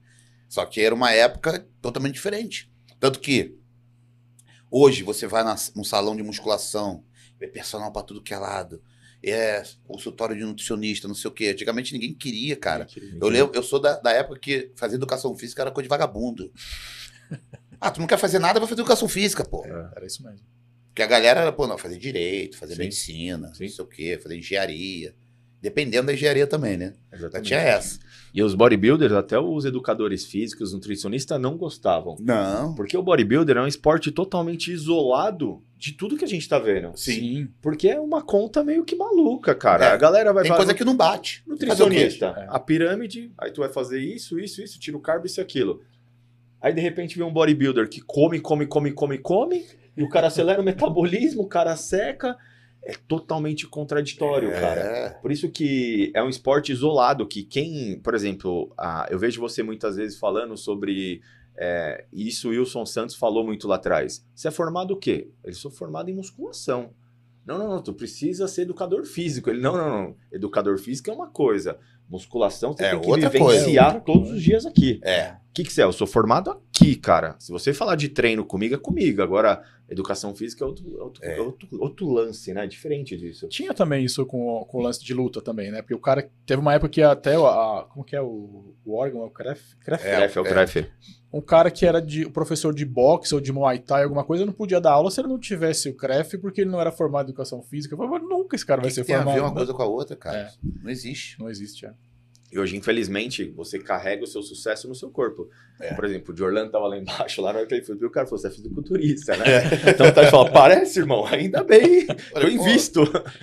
Se você não vê o Neymar na rua, por exemplo, na televisão, ele passa na rua, você não sabe que ele é o Neymar. É. É. Então, o bodybuilder é um esporte que você carrega o sucesso 24 horas com você, cara. É verdade. Você é tá verdade. aqui, você tá preocupado o horário que você vai comer, quando o horário que você vai dormir, que hora que você vai treinar, quanto tempo você vai comer antes. Por isso que é um esporte isolado, Total. que é, gerou, entre aspas, muita raiva dos outros profissionais, porque é um esporte que você só vai entender e só vai conseguir manipular o corpo de alguém se você vivenciar.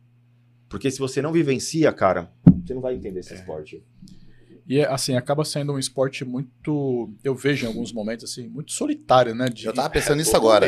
Porque, Eu tava pensando nisso agora. Cara, tudo bem, você pode até treinar com outra pessoa, mas o dia a dia ali, comer, de. Uhum. de, de, de- Não, ele pode ser. Solitário, ele vai ser pra todos. Ele Sim. pode ser mais convencional no seu ramo, dependendo de como abracem você. Uhum. De repente, a família, esposa, filhos, colegas e tal. Mas no final, É você. todo atleta é sozinho internamente. Uhum. Sim. Não existe essa parada, ah, o cara tá em dieta ali em pré-contas e. Não, o cara tá ali, ó. ele, ele sempre tá naquele íntimo. Tipo assim, a pessoa tá do lado dele, tá rindo. E ele sempre pensa inconscientemente. Ele fala assim, cara, tá rindo de quê, cara? Tu não sabe nem o que eu tô passando aqui, mano. Exatamente. Com uma fome aqui. Quero te matar. Sacou? Mas ele não vai falar isso, entendeu? Por isso que eu falo, só aquele cara que é a consciência, só a consciência falando. O Jorlan é isso hoje. Exatamente. Porque aí a galera escuta e fala assim, cara, pior que é assim mesmo, né? Claro, pô, porque eu, eu falo assim, eu não- nem vivo bodybuilder, eu sou o bodybuilder já, mano. Bodybuilding, né? O bodybuilder, o atleta, o bodybuilding, a- o, o esporte, né? O esporte, contexto da coisa. Porque eu sei exatamente as sensações Exatamente. que eu vivi e vivo tudo muito intenso. Então, parece que eu sei ler a cabeça do cara, bro. É, é isso aí. Que nem às vezes o cara tá ali sentado aqui, ó, igual um zumbi no banco do supino, aí vê alguém bate no. E aí, brother, beleza, o cara? E aí?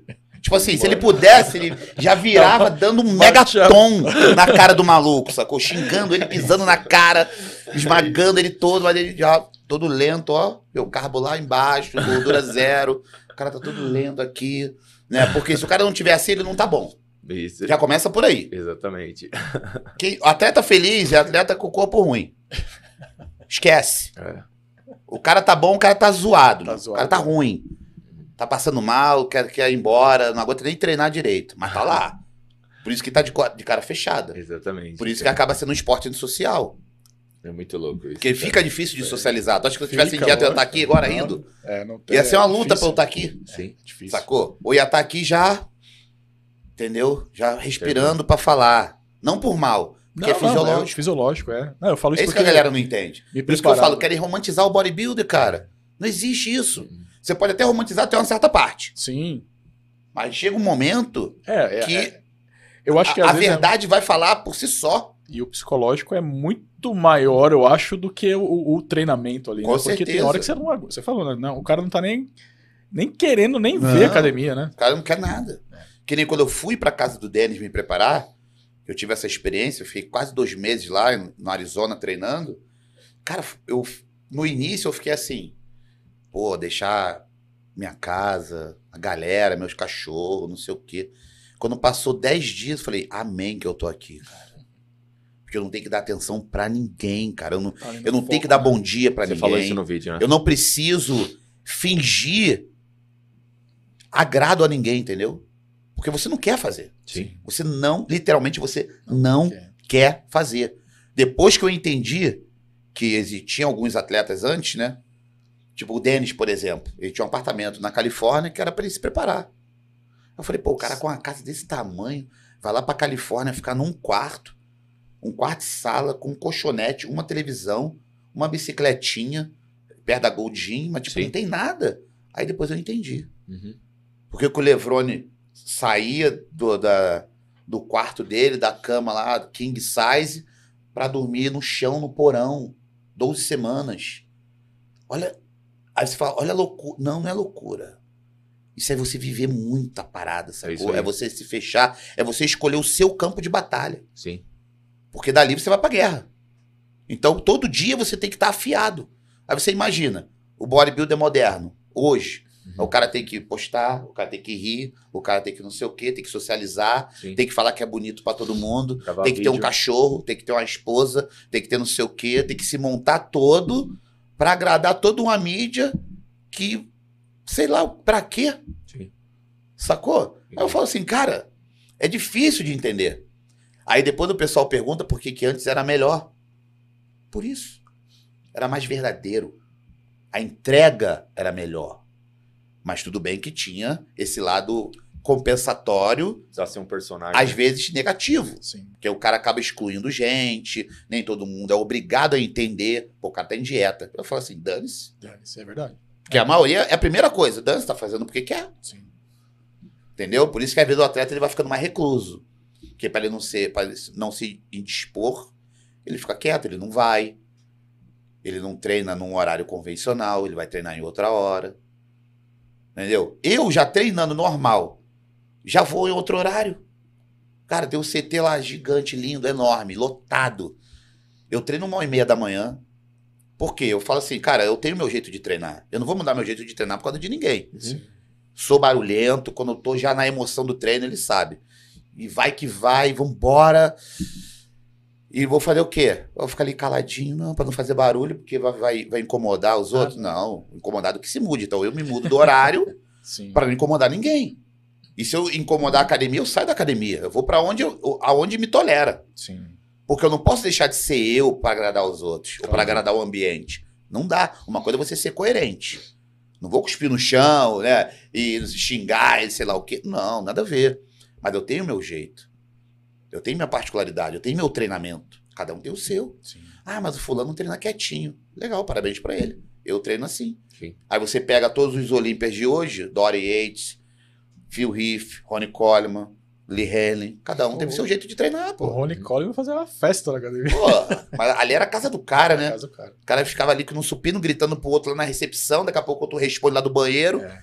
E aquela zoeira toda. Cada um cria, é o que eu falo, cada um cria o seu ambiente, de Ambiente. trabalho, de Uhum. batalha. Em casa e na academia. Né? Por isso que é difícil essa conexão. Entendeu? O cara, assim, tá 100% entregue. Sim. Porque sempre em algum ponto ele tem que não estar totalmente entregue. Sim, Porque certas circunstâncias não vão deixar. Sim. entendi. Entendeu? Por isso que é difícil. essa muita exposição assim é complicado também. Né? Sim. É muito complicado. Já que a gente levantou a bandeirinha da Ironberg, deixa eu fazer uma pergunta, a sua opinião, tá? Porque hoje existiu o CT, e o. CT para atleta, Sim. e hoje o, o Renato abriu para o público. Inclusive, eu e o Douglas treinamos lá, tá? Legal. E vocês são atletas. E é aquilo que você falou. Cara, atleta é aqui, ó. É treino, é Sim. ferro, é descanso, se concentrando para levantar mais peso. Mas só que vocês estão num ambiente onde que a galera quer experiência com os atletas. Legal, é maneiro também. Eu torço por bodybuilder, mas na minha concepção, eu acredito que isso vai prejudicar um atleta em reta final. Porque vocês estão num ambiente contrário. O que, que você acha disso, Jorlan? Fala um pouco sobre isso. Cara, eu já tive. Eu tô tendo ainda algumas análises, né? Tá. Porque, como tem essa questão da academia ser 24 horas, isso é muito bom. Porque eu. Porque, assim, a maioria ali hoje, o time de elite, por exemplo, da Max, vive do esporte. Sim. Ou vive para o esporte. Eu sou as duas coisas, né? Então eu escolho o meu horário. Tanto que domingo, eu, né, na madrugada de domingo, eu saí da Aromberg era 5 horas da manhã. 5 horas. E 9 horas da manhã eu tava lá de novo. Porque veio um cara pra fazer um treino comigo lá de não sei da onde. Entendeu? Vem muita gente de fora fazer treino. E isso é bom pra gente. Bom pra Sim. empresa, bom pra Aromberg, bom pra todo mundo. Porque o pessoal vem de longe pelos atletas. Sim. E isso é legal. E pela academia também, que é um marco hoje no Brasil. Uma experiência incrível. É uma experiência única. Só que ainda é um centro de treinamento. O meu único medo é que vire uma academia convencional. Mas eu acho que isso não vai acontecer. Pela bandeira que se levanta do treinamento e etc e tal. Só que existem certos momentos ou certas circunstâncias que é do atleta. Sim. É do cara que treina de verdade, é do cara que treina pesado. Não dá. Entendeu? Por isso que eu falo, aí cabe também a gente se adequar, Entendi. né? Porque academia não é pra gente, a gente é pra academia. Uhum. Sim. Tem isso também. Entendi. E a partir do, eu entendo da seguinte forma, a partir do momento que você abre um negócio, é um comércio. E no comércio, o cliente tem razão. Eu me imagino também dessa maneira. Entendi. Então não vou eu chegar lá e falar assim, ó, vamos chegar pra lá, porque agora eu vou fazer um supino aqui com 70 quilos de halter, eu vou tacar ele pro lado e vocês vão quebrar o pé. não vou fazer isso. Porque é um negócio. Entendi. Embora sinta vontade, às vezes. né? Embora eu sinta vontade, que nem eu fiz de madrugada, mas não foi com 70, foi com 60. Né? e tá no Instagram, tá aprovado lá, 12 repetições. Eu vi. É, então, então, assim, é- tem que ter esse jogo de Sim. cintura. Porque aí entra o que eu falo, cada um tem seu jeito de treinar. Se tem alguém que tá bem, tá legal e treina com, com cotonete, fica tranquilo com o seu cotonete. Eu gosto de treinar assim. Tem meus momentos também, mas enquanto há vida e eu me sinto saudável e forte, eu quero é pegar peso, cara. Ué, fazer o quê? Eu gosto disso Sim. me faz me sentir ativo, Sim. sacou? Me sentir bem. Quando eu tiver lá todo cacareco, todo quebrado, mesmo assim, acho que eu não vou tentar empurrar um peso, né? Mas é o que me motiva, entendeu? É o que, é o que me ferve, sacou? Porque pra eu ser atleta de bodybuilder, eu me apaixonei pelo treino primeiro. Sim. Não foi olhar o palco ali, não. Foi ver os caras chegando pra treinar, todo mundo grande, seco, maneiro, pegando aqueles pesos todo. Falei, caralho, meu irmão, eu quero isso aí. Pô, eu quero fazer isso aí, cara. Eu quero chegar ali. Sacou? Tanto que, pô, quando eu treinei, eu treinei com alguns até, você sabe, né? Mas quando eu treinei com o Brent Warren, que é um cara, pô, grosseria máxima, né? Ele é- Pô, lá do Texas, aquele cowboy louco. Porra, eu a gente treinou braço, cara, de igual pra igual. Eu, eu fui no auge, entendeu? Eu falei que, cara, realizei meu sonho. Um deles, né? Sim. Porque teve outros que eu não vou conseguir realizar. Mas ali eu falei, mano. Tipo assim, que nem hoje em dia o pessoal fala, né? Pô, zerei a vida. né? Falei, pô, treinei com o cara, o cara, a gente depois resenhou um pouco, tá no YouTube também, né? E aí você se coloca, isso na minha concepção, tá? Naquele mesmo. Não é nível, porque é um corpo diferente do outro, mas assim, você tá t- sentado na mesma mesa, Entendi. Sim. entendeu? É o mesmo sangue na veia. É o mesmo sangue, É o mesmo entendeu? sangue. É, Sacou? entende. Um filme muito legal. Eu acompanho tudo, você sabe. Tudo que tem no YouTube lá eu já cliquei. Que tá você, Eduardo Correia e o ícone Rogério Camões. Moldado na dor. Rogério Camões é. Incrível. Rogério cara. é. Rogério é, é o old school. old Sim, school, mas o. Camões também depois foi da luta também. Sim, Ele tá- até hoje, gente, tá até é. hoje, Tá na. Califórnia lá, Sim. treinando. Ele tá até Esqueci hoje. agora quem é. Até mandei um áudio pra ele esses dias.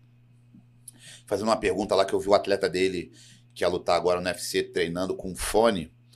Que é um, era um, um fone que, quando eu fui fazer um exame num laboratório de fisiologia do exercício lá em Brasília, o cara falou que ia me emprestar pra melhorar o foco, essas coisas assim.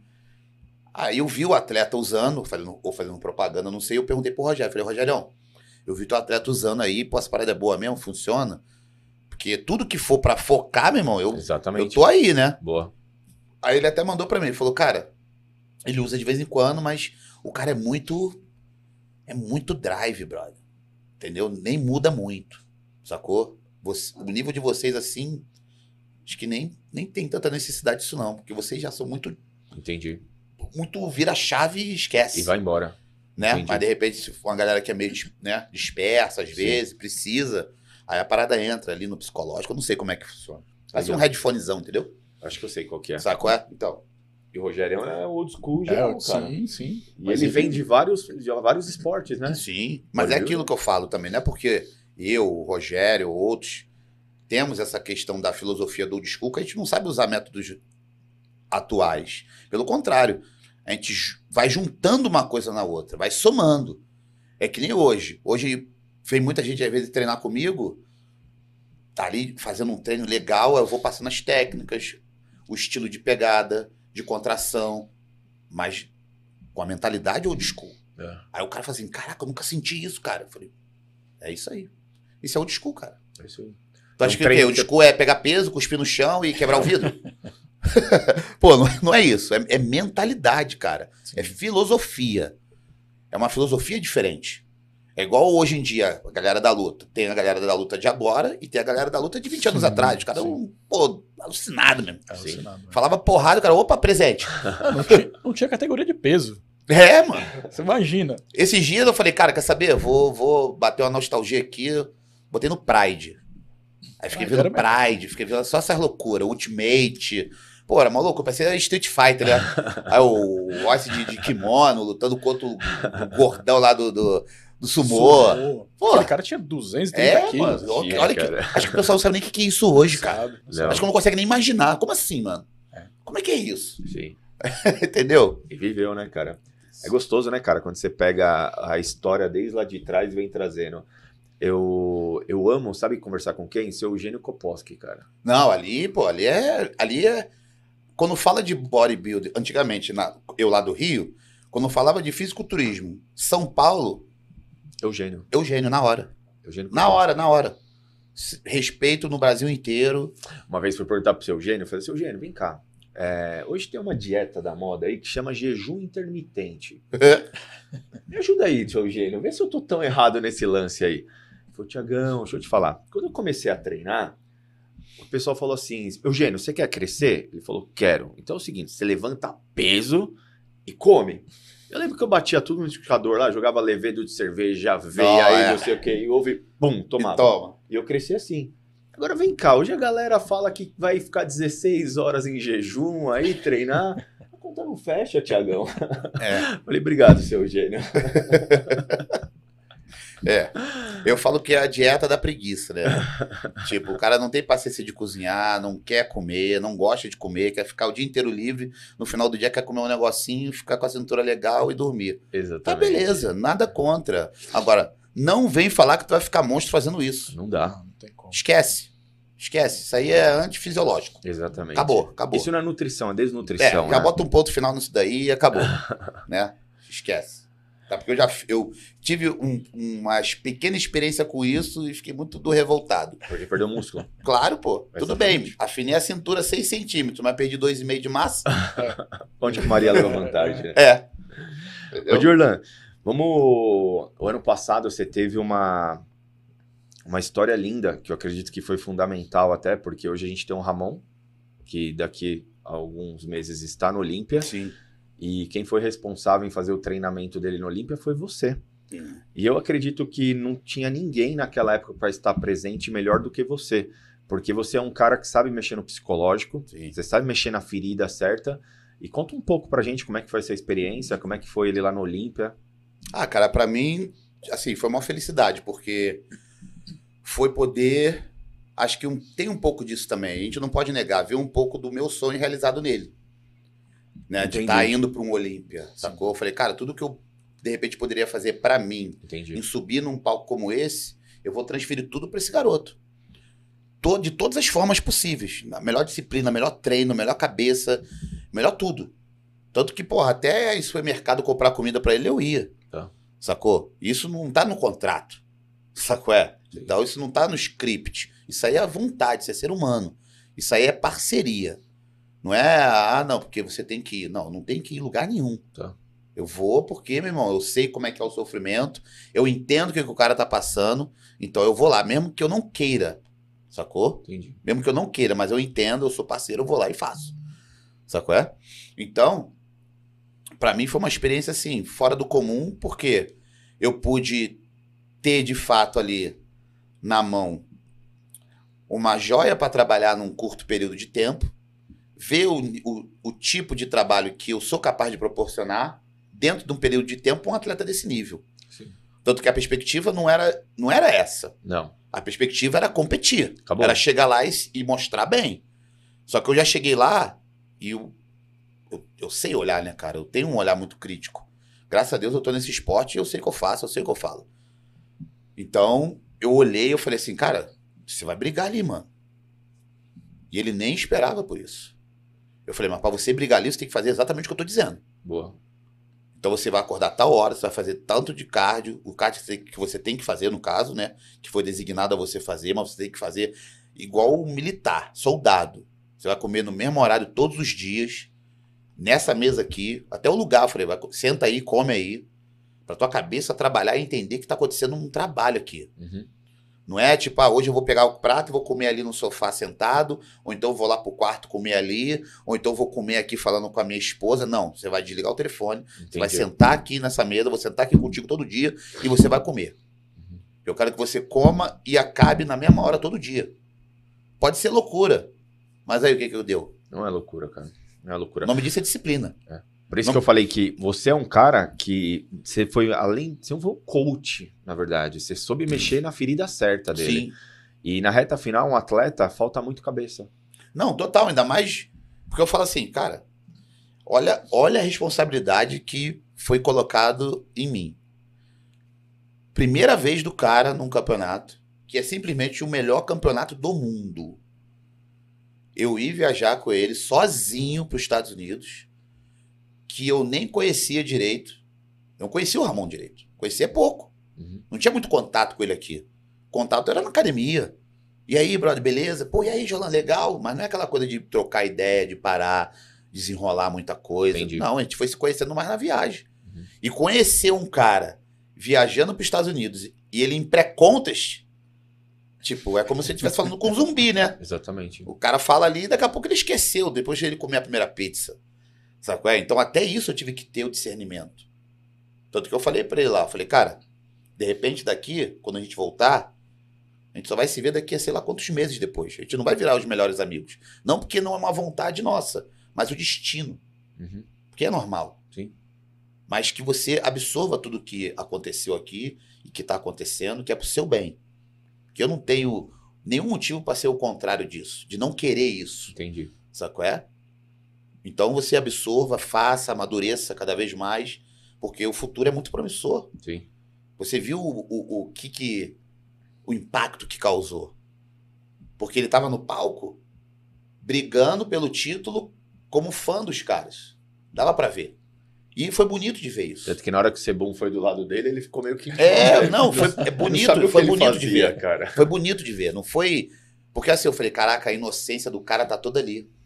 Só que agora é hora dele pegar essa inocência e transformar em foco. Sim. Porque falar assim, cara, eu posso ganhar do meu ídolo. Tá. É igual aconteceu com o Big Ram e o Victor Martinez no, no, no New York Pro. Big Ram foi lá, quando viu, ganhou do cara. Chegou no backstage e falou, cara, sou teu fã, queria tirar uma foto com você. O Victor Martinez olhou pra ele assim, oh, thank you. Chegou lá, toma. Entendeu? Só que pra isso acontecer, ele também tem que vestir a capa da responsabilidade Exatamente. Do amadurecimento e falar assim, cara, eu sou o protagonista dessa história. Não é assim, você tem que treinar, não, eu quero treinar assim. Uhum. Ah, não, você tem que comer, não, eu vou comer assim porque eu quero ser campeão. Uhum. Eu sou o melhor, eu quero ser o melhor. Uhum. Eu acho que isso que esse sazãozinho precisava, que não é ser arrogante, mas é chamar mais a responsabilidade, entendeu? E não ser tão só passivo. Sim. Ah, legal. Não, Sim. tô aqui de boa. Sim. Porque é também o jeito dele. É. É, uma característica dele. Sim. Ele é muito suave. Ele é muito calmo, assim, O muito. bodybuilder não é assim. Mas o bodybuilder não é assim, Não é assim. entendeu? Ele pode até ser assim, mas ele vai ter que ter um pouco do. Tanto que agora o Sebum fez uma declaração que estão querendo crucificar o cara. Ele falou assim, cara, eu cheguei num ponto que se agora eu não ganhasse, tá bom. Mas eu entendi a cabeça que o cara falou isso. Eu entendi essa declaração. Porque ele não tem mais nada o que provar. Ele é o Sebum já, pô. Três vezes campeão do mundo. Uhum. Sacou? Então agora é lucro. Mas é aquilo. Aí de repente as pessoas pensam o quê? Ah, ele falou isso porque ele tá cansado e ele sabe que vai perder. Não, de repente ele fala isso para os outros falar assim: ah, ele não vai vir tão bem. Exatamente. que é um esporte muito Aí ó. que entra a É, malícia do aldeia, É entendeu? isso aí. É, porque isso eu falo assim: mesmo. não acredita nisso, não, tá? É isso aí. Porque se ele fa... se se ele realmente estivesse com essa cabeça da derrota, ele não tava agachando com 400 quilos. É. Ele não tava fazendo desenvolvimento com halter com 60 quilos de cada lado. E eu sei quanto isso pesa, porque eu pego esse peso. Então o cara que não tá pensando em ser campeão, ele não ia estar fazendo isso. Ele ia tá fazendo uma técnicazinha ali, mais de boa, sacou? Ele, ele não ia falar que ele ia não sei pra onde, se despedir da esposa, do filho, pra ficar concentrado. Ele fez isso. É, Foi a declaração que ele deu um mês atrás, né? É. Então isso é a cabeça de quem Campeão. tá É, indo campeão, pra né, brigar, mano. Pra defender o que é dele. Campeão. E eu ainda, eu ainda chut- cantei a pedra. Falei, se bobear, ele ganha mais um e para no auge. Falei, agora, alguém fica aí e pega quatro aí, porque eu já peguei quatro, agora é com vocês mesmo. Aí o que vier depois, beleza. Entendi. E, e o Brasil espera que esse concorrente seja quem? O Dino, o Ramon. Sacou? Entendi. Só que eu não sei até quanto o Ramon entende isso de fato. Porque é muita gente falando. Entendi. Às vezes isso atrapalha um pouco. Porque a então. expectativa até o ano passado não era essa. Inclusive, vocês criaram uma Sim. expectativa na gente diferente, porque é, a expectativa era competir bem. Sim. Só que na hora que a gente começou a ver as trocas lá, um do lado do outro, Sim. e a gente criou uma expectativa maior. Cara, antigamente você via jogo de futebol, a galera parar pra ver jogo. Sim. Esse Olímpia aqui. Agora a galera ver, parou. Parou. Parou, Vai parou. parar, cara. A- Mas- Aquele parou e esse vai parar mais ainda. Então a expectativa subiu. Sabe o que, que eu acho interessante? O que é essa super exposição dos atletas da hoje? Que todo mundo só dá tapinha nas costas, né? É, não tem a cara. pessoa que chama ali e fala, cara, não é assim. Ó, Eu sou mais pra ser esse cara. Não, eu sei. Tô falando isso porque Com você, certeza. você é esse cara, entendeu? Entendeu? Isso Não não, é é, todo porque eu quero ser da oposição, eu Sim. quero ser crítico, eu me acho alguma coisa. Não, cara, porque eu quero. Sabe quando você quer criar uma coisa tão elite Uhum. que você quer ver a perfeição em todos os aspectos. Sim. Você não quer deixar brecha pra nada, pra nenhum tipo de falação assim. Ah, tá treinando mal, ou então, ah, não tá posando direito. Ah, ou então o comportamento não tá ok. Ah, tá errando na refeição, não sei o quê. Sacou? Porque isso não é legal. Sim. Que nem, pô, eu lembro muito do Phil Riff nessa época, que ele fala assim, cara, não tem como eu perder porque eu cerquei todos os ângulos. Ninguém tá comendo como eu tô, ninguém tá treinando como eu tô, ninguém tem a genética que eu tenho. Cabeça, né, de campeão, cara. Que Acabou, legal, cara. Então, tipo assim, não vai bater, não vai pegar o cara. Diferente de um cara, vamos supor, se fosse eu competindo agora. Cara, eu sei que minha genética não é a melhor, eu sei que meu corpo não é o melhor. Por mais que meu esforço seja muito bom. Então, tipo, eu tenho que contar com o erro dos outros. Sim. Uhum. É diferente. É uma outra estratégia. Sim. Eu tenho que rezar pro cara acordar com indisposição pra treinar todo dia. Entendeu? Então é é uma outra jogada. Sim. Só que, de repente, essa autoconfiança pode atrapalhar. É, eu digo essa autoconfiança por, pela exposição, porque daí o que acontece? O- os atletas hoje de fisiculturismo viraram referência e virou. Tem um. um- que você falou, an- antigamente era um esporte elitizado e hoje tem, tem muito, muitas pessoas que acompanham, mesmo que a pessoa não treine, não, não faz parte desse Aham. esporte. E eu acho que a, a pessoa, se a pessoa não, o atleta não souber é, dividir isso, ele fica com o ego muito inflado e ele acha que ele tá. É. né? Isso pode acontecer. E aí tem que ter alguém ali pra. Isso pode acontecer. Né? Isso, Ó. é, isso é a parte. É a mentoria, né, cara? Sim.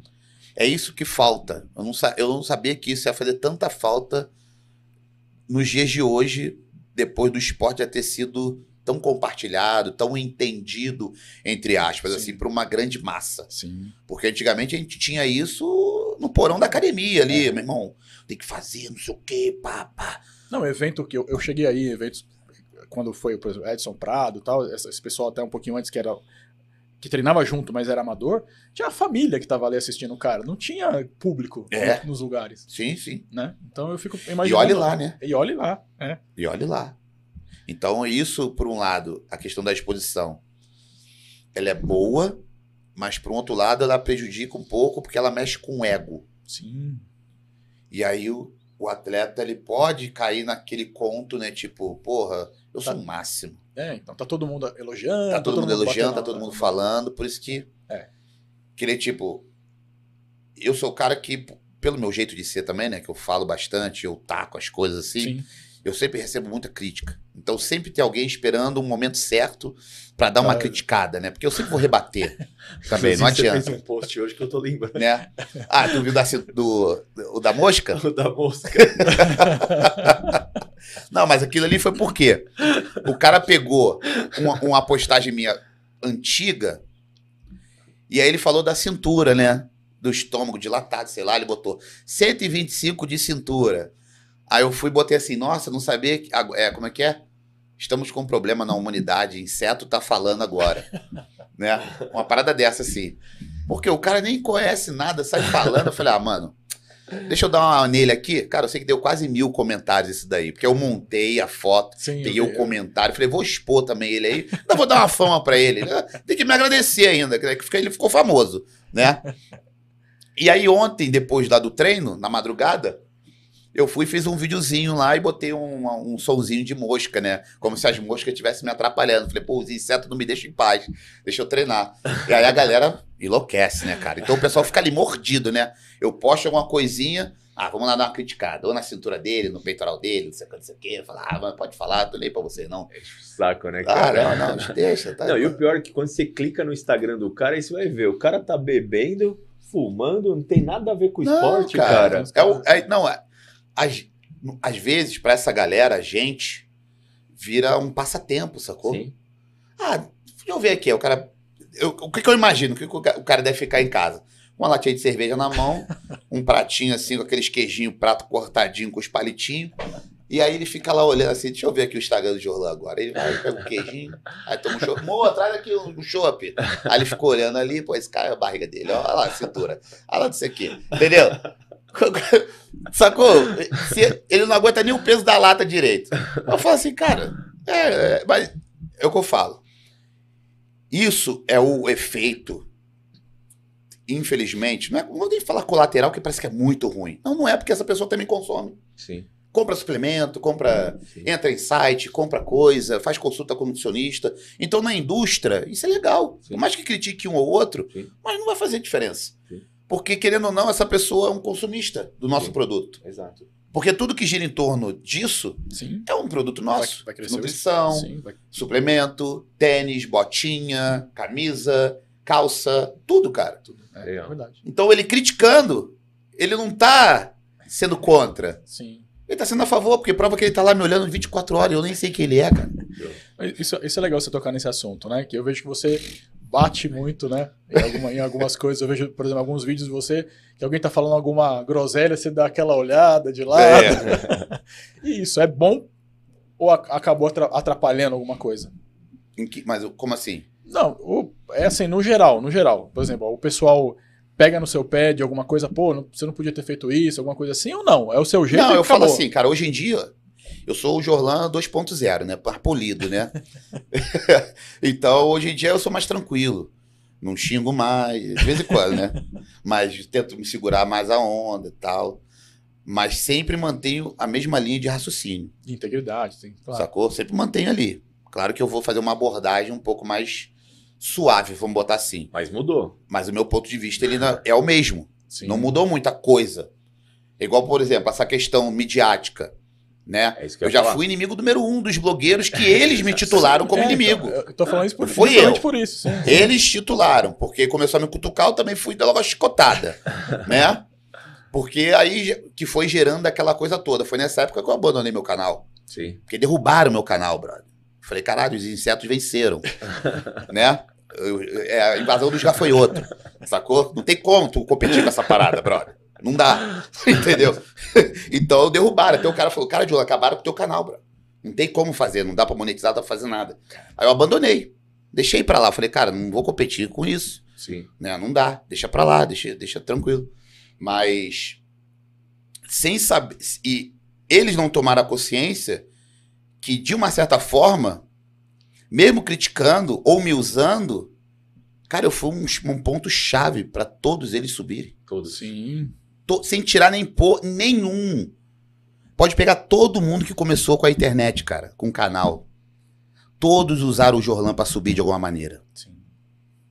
Podia, falando mal, mas usou a minha imagem. Usou do, do quanto que eu é, é, sangrei nesses anos pra me tornar o Jorlan Sim. e num simples clique, ah, quem é esse cara aí? Olha só o que ele tá falando. E por que, que as pessoas deram audiência? Porque era eu. Sim. Não era porque eram eles que estavam falando, mas era eu que estava ali sendo julgado. Então hoje eu entendo isso. Então hoje eu falo, eu fui o maior colaborador dessa galera. Eles têm que me agradecer, pô. Tem que fazer o Pix aí, viu? É aí que eu falo. Tem que fazer o Pix aí, tá? Pode esquecer de mim, não, hein? Sacou? Tem umas perguntas aqui também. É, A Mônica Lima, conhece essa aí? Acho o esporte bem in- é, inclusivo né, em relação à idade dos atletas. Existe um limite entre quando começar e quando parar? Cara, acho que não. Enquanto a pessoa se sentir bem, tiver com saúde, tiver com, com vontade mesmo ali no coração, tiver bem pra treinar, bem pra fazer, Não, Tem limite não, Tem cara. limite não. Tem eu limite já vi não. competindo com 60, 70 Não, anos. já eu digo assim, claro que eu não vou. é, pegar essa base é meio complicado, né? Dexter Jackson, com 50 anos, tava no Olímpia competindo, mas ali Sim. eu tô falando do nível A. Sim. Agora, você competir a nível amador, ou então até mesmo nível profissional mais inferior, Cadê? cara, tudo vai depender do teu ego. Sim. Eu sempre digo isso. Eu acho que assim, qualquer pessoa é capaz de chegar, fazer uma boa preparação e subir. Mas depende do, de como ela quer subir. Sim. Por isso que eu falo, é um esporte comparativo, mas você não pode também ficar se comparando com os outros, que nem hoje. Qual é o melhor atleta Classic hoje? É o, pô, é o Ramon. Mas tem uma galera que vai subir aí do Brasil de Classic. Então, vai aposentar todo mundo? Porque ninguém é melhor que o Ramon. Sim. Então, se botar ele como base, vai fazer o quê? Vai, vai criar uma outra federação? É um outro cartão profissional? Não, é todo mundo. É a mesma Mesma categoria. É a mesma classe. E as pessoas estão lá. Eu apoio todo mundo. Sim. Porque se for pra botar pra comparar, não, calma aí. Então, pô, Sim. isso não existe. Então a, a pessoa acha que tá legal. Eu também, todo mundo acha que tá legal. A pessoa acha que tá legal. Então vai. Sim. Mas não pode se comparar. Só se, é, comparação. Eu acho legal essa, essa questão do esporte, né? Eu sempre fui muito competitivo. Então pode, pode ser, por exemplo, eu imagino, né, que tem pessoas que sabem que nunca vão chegar no nível profissional, Sim. mas elas têm o- um, um desafio. O desafio, cumprir. E, sim. ah, vou me preparar tantas semanas, Claro. vou subir e tal, e não sei o quê. Claro. Isso eu acho que acaba motivando essa pessoa a ter. Aham. uma disciplina, Não, isso é né? legal, cara. Sim, Porque assim, nem todo mundo vai ser um Ramon. sim. Isso aí é caso de um em um milhão. A verdade é essa. Mas se a pessoa pensar assim, acabou os atletas. Acabou. Quantos Ronnie Coleman vai existir? Sim. Quantos Phil Heath vai existir? Não é assim, cara. Mas eu falo, todo mundo é capaz de mudar, de melhorar o seu físico dentro da sua proporção, do seu investimento, da sua dedicação, do seu amor e fazer o que é de melhor pra si e ir lá e competir. Exatamente. O bodybuilding é um esporte que é só briga contra a sua cabeça toda hora. Toda cara. hora, toda hora. Você sabe que é passar fome? Ou se não tá passando fome, você tá comendo demais. Exato. E detalhe, tá cada ano, É. cada ano que passa na vida de um bodybuilder é diferente. Sim. Porque o Jorlan que tá aqui não é aquele Jorlan que você conheceu lá atrás. Uhum. Já é um outro Jorlan. Sim. Não tô nem falando de intelecto, falo de corpo, de tudo, Sim. de estrutura. Coisas melhoraram, coisas pioraram, coisas são mais difíceis, embora tenha mais dinheiro, entendeu? Mas não seca mais quando tinha igual 20 anos. Sim. 20 anos fazia meia hora de esteira, Sim. Pô. Treina, trepa duas vezes no dia, tá bom. Você subia. Acabou. Você subiu até 80? 85? Até no- 80. Até 80, né? Até 80. Tá. Mas eu quis evoluir. Aí foi uma escolha minha. Tá. Que nem eu falo, o atleta, a pessoa, ela tem como guiar a sua carreira. Uhum. Hoje em dia é um pouco mais difícil. A empresa, o, corporativo, ele faz isso por você. Mas se você é independente, ou se acha independente, ou quer ser independente, você tem direito de falar assim, cara, como eu um dia. Eu competia com 70, não era nem 80, era 70. Mas eu falei, cara, meu, meu sonho mesmo era, pô, ter 100 quilos. Mas eu sei que eu nunca vou ter. Eu já tive 130.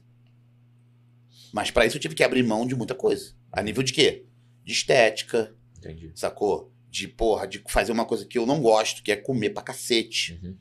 Porque eu falo, fazer dieta off é diferente de comer besteira. Totalmente.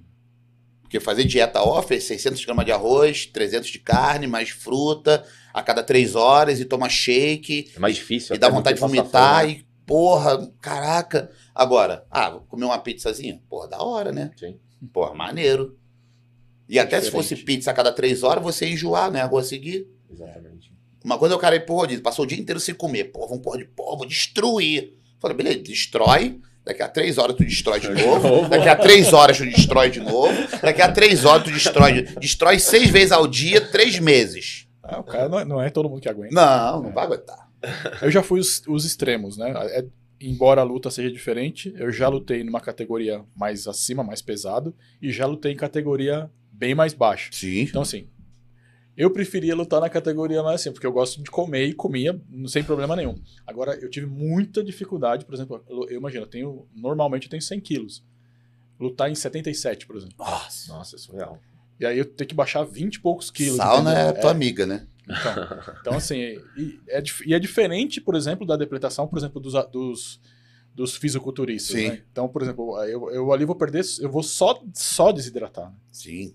Não tem que encher Só que eu vejo que o de vocês é nada. pior, Douglas, porque uma coisa é, mais você agressivo. ganhar da balança. É mais agressivo. É mais agressivo. Outra sim. coisa é você ganhar a luta, porque imagina que você desidrata, aí pra tirar a água você mexe no sódio, ele sai, e no dia seguinte você tem que estar forte pra lutar. Não, eu já cheguei a fazer, assim, tá com.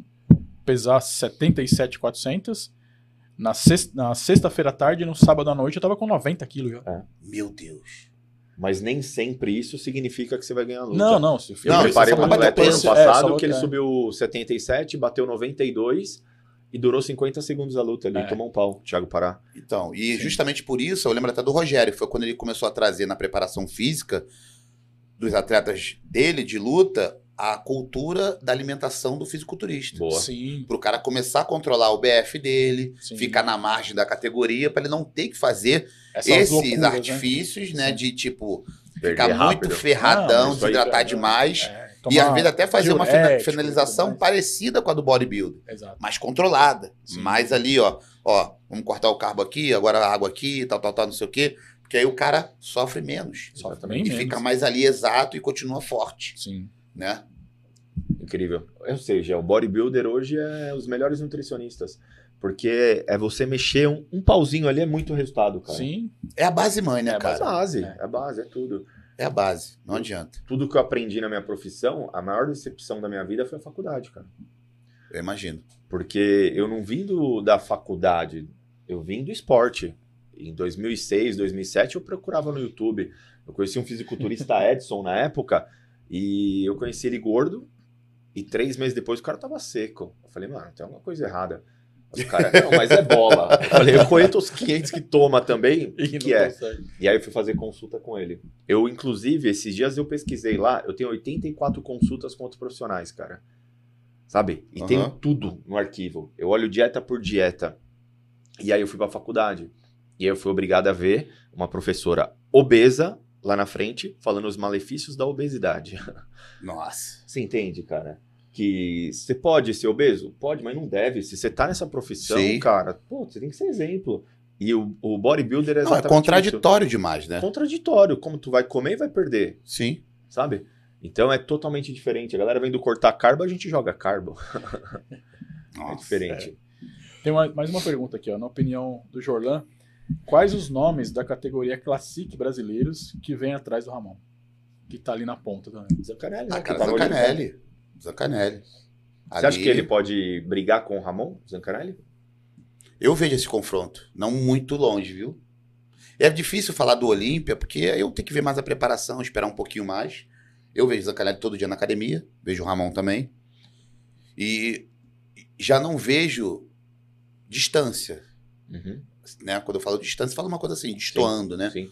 Ah, não, ainda não tá, não, não. E uma coisa que me agrada no, no Zancanelli, cara, Eu sei é, o que você vai falar. é a cabeça. Sim, ele é muito focado. Ele teve aqui Entendeu? também. Ele teve aqui também no podcast. Então, é a cabeça. Então ele é muito do drive, assim. E isso é perigoso pro adversário, viu? Sim. Isso é perigoso, que é o cara kamikaze. Ele me Sacou? lembra muito você no lance de se apresentar. A gente tava Uhum. conversando no dia que ele veio aqui, ele falou, cara, o palco é, é meu show. É, Eu preparei a maneiro. vida inteira pra estar ali. Sim. Então você vê ele pousando, cara, o cara pousa como se fosse a última pose da vida dele, velho. Então eu vejo que nesse ponto o Zancanelli leva vantagem do em cima do Ramon, cara. É. É porque assim, eu vejo. É bem nítido, assim, na minha maneira de ver, né? Na minha concepção. Coloco o Ramon. Muito talento. O Zé Canela é muito esforço. Uhum. Isso é, isso não é, é muito nítido. É muito nítido, sim. Boa. pra ver, entendeu? Em tudo. Corpo, pose, sacou? Tipo, o Ramon, ele já tem, ele tem uns encaixes de pose natural. Ele olha, ele faz. Sim. Mas isso não quer dizer que ele olha e faz e tá perfeito. Não tem nada a ver uma coisa com a outra. Entendi. Mas ele tem a facilidade mental de encaixar, de fazer. Isso é bom pra ele. Então, se ele treinar, Ficar ferrou. Sim. O Zanca, não. Ele já, já é uma coisa mais estudada. Sim. Eu percebo na pose. Treino, treino, treino. É estudado. Ele, É. Ali ele, ele parou, pensou, respirou, encaixou, olhou, viu, fez de novo e tal. Tanto que eu já, já vi algumas vezes ali, não sei se ele tava, acho que ele tava. Geralmente de noite vai, às vezes ele vai, vai o, o, o William, né, também, o Martins. É igualzinho a mim. Acabou o treino, pose room e fica lá, filho. Não tá ali brincando. Entendeu? Não tá ali de brincadeira. Então, isso pra mim faz parte da vida de todo atleta. E o Zancanelli estuda os atletas. Ele falou pra gente, eu estudo todos. De todo atleta. O cara tem que treinar, ele tem que fazer pose depois, pelo menos meia hora. Sim. Eu que não vou fazer nada, eu faço isso todo dia. Agora que tem o CT, amém, né? Porque eu ia lá pro meu quarto, lá, meu irmão, né? Isso falando lá atrás, lá no Rio de Janeiro. Pô, já fiz pose no banheiro, cara, com, com o espelho de mão assim, ó. Aí pega o espelho do, do, do banheiro com o espelho de mão, vai ficar olhando as costas assim, ó. Eu falo, caraca, brother. É como evoluiu. Não, eu, eu assim, eu comecei no CT domingo agora, né? Não, é legal. E, cara, tava até falando ontem, né? Que a gente foi- treinou lá e eu falei, cara, tá parecendo uma Disneylândia, porque tem equipamento Sim. que eu chego perto, eu, eu fico pensando ali, cara, pra que que serve esse equipamento? Não, assim, tem equipamento lá que Sim. só tem lá. Uhum. né? Então isso Muita é... coisa boa. Eles muita coisa boa, bacana- sim. Muita variedade de coisa. Sim. Né? A divisão também ficou legal. A parte de cima ali do cantinho esquerdo, perna. Ali embaixo, parte superior. Agora chegou os halteres até 110. É, eu vi. Né? Falando isso, já fiz encolhimento com 100. Já estreou? Já, já fiz, já. Pelo menos encolhimento eu fiz, né? Mas prometi fazer a remada amanhã com 110, viu? Esse eu quero ver, vou clicar lá pra ver. Tomara que tudo corra bem. É isso aí. tem mais a última pergunta aqui, ó. Aline Almeida. Aline Calmeida. Jorlan, Aline, o que você acha da evolução no físico das mulheres no fisiculturismo ao longo dos anos, principalmente na categoria wellness? Cara, de verdade, assim, vem me assustando um pouco. Porque a categoria começou de um jeito, porque eu vi a categoria começar lá atrás, no Rio de Janeiro, né, com a campeã Alessandra Pinheiro, que hoje em dia é atleta É, do- profissional do bodybuilder, do Rogério, Do atleta Rogério. dele, Boa. né? E hoje, cara, você vê que tá bem hard assim as meninas. Tem essa questão do glúteo, agora tem essa, e o padrão glúteo, a gota e não sei o quê. Eu falo assim, cara, eu não sei. Eu- eu tenho um pouco de medo, porque eu não sei aonde que, para onde vai levar. Sim. Porque você tinha um certo um padrão ali. Perna suave, o glúteozinho arredondado, mas não tão é, é, agressivo, né? Em cima mais mais durinho, só um torneado, nada tão Era Freak. delicado, né? É, Agora já tá uma coisa mais extrema. é, tá. A mina frisa no glúteo, pô. Boa. Aí tá. Por isso que o pessoal começa a dizer, ah, você não prepara atleta, não sei o que. Eu falei, cara, me desculpa, eu ainda não sei como que prepara. Visando o quê? Do- É visando o quê? É. Porque preparar um físico, isso não é uma coisa difícil. Mas você preparar uma para uma categoria se torna uma coisa difícil, porque tem Sim, pontos, critérios. Sim. E porque eu não posso chegar e preparar um atleta ou me preparar e ouvir igual eu ouvi uma vez, há muitos anos atrás. Ah, cara, mas aí é questão de gosto. Não, calma aí. O dia que o bodybuilder for questão de gosto, acabou o esporte. Uhum. Porque cada um gosta de um jeito. pô. Não, cada categoria tem, tem ali a. Entendeu? Cada um os gosta de um chaves, Né? Sim. Tem corpo que eu acho estranho. Tem corpo que eu acho sensacional. De repente, um outro, uma outra pessoa, um outro árbitro, um outro atleta pode achar o oposto do que eu acho. Exatamente. E aí vai prevalecer o gosto de quem? Se não tiver um critério. Porque não é igual luta. Luta, tu dá um nocaute, acabou, filho. Acabou a luta. Sim. Esquece. É igual agora No já bodybuilder não é assim. vai ter no confronto do Embora- Cariani, do Júlio e do Felipe Franco. Ou seja, Sim. vai ter uma É. categoria, vai ter que julgar, mas só que o Felipe Franco tá ali e não é da categoria. E você tem, na mesma categoria, três corpos completamente diferentes. Diferentes, é. E aí? Quem vai vencer esse confronto? Eu não sei. Porque eu não sei para qual lado eles vão levar o julgamento. Pra simetria, pra linha, pro freak. Não sei. Se for da Classic, Cariani. Classic?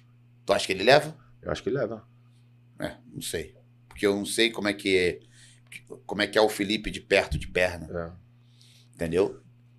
Porque aí entra também o quê? A musculatura. Sim.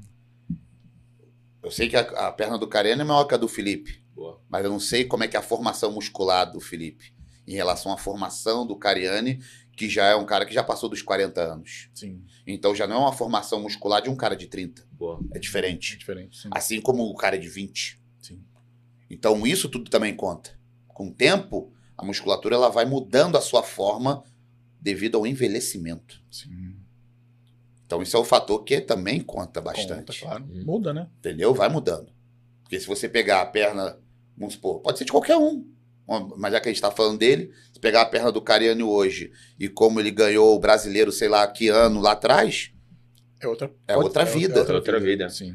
Eu falei do Cariani porque É outra se a gente for vida. julgar o da Classic, pra mim, o que vai ser o Classic é ele, porque você pega o Felipe que vem de uma mens, que provavelmente vai deixar a desejar na perna, mas o superior lindo, a gente vê, uma linha Então, mas eu não maravilhosa. é por isso que eu falei, não sei como é que é a perna. É.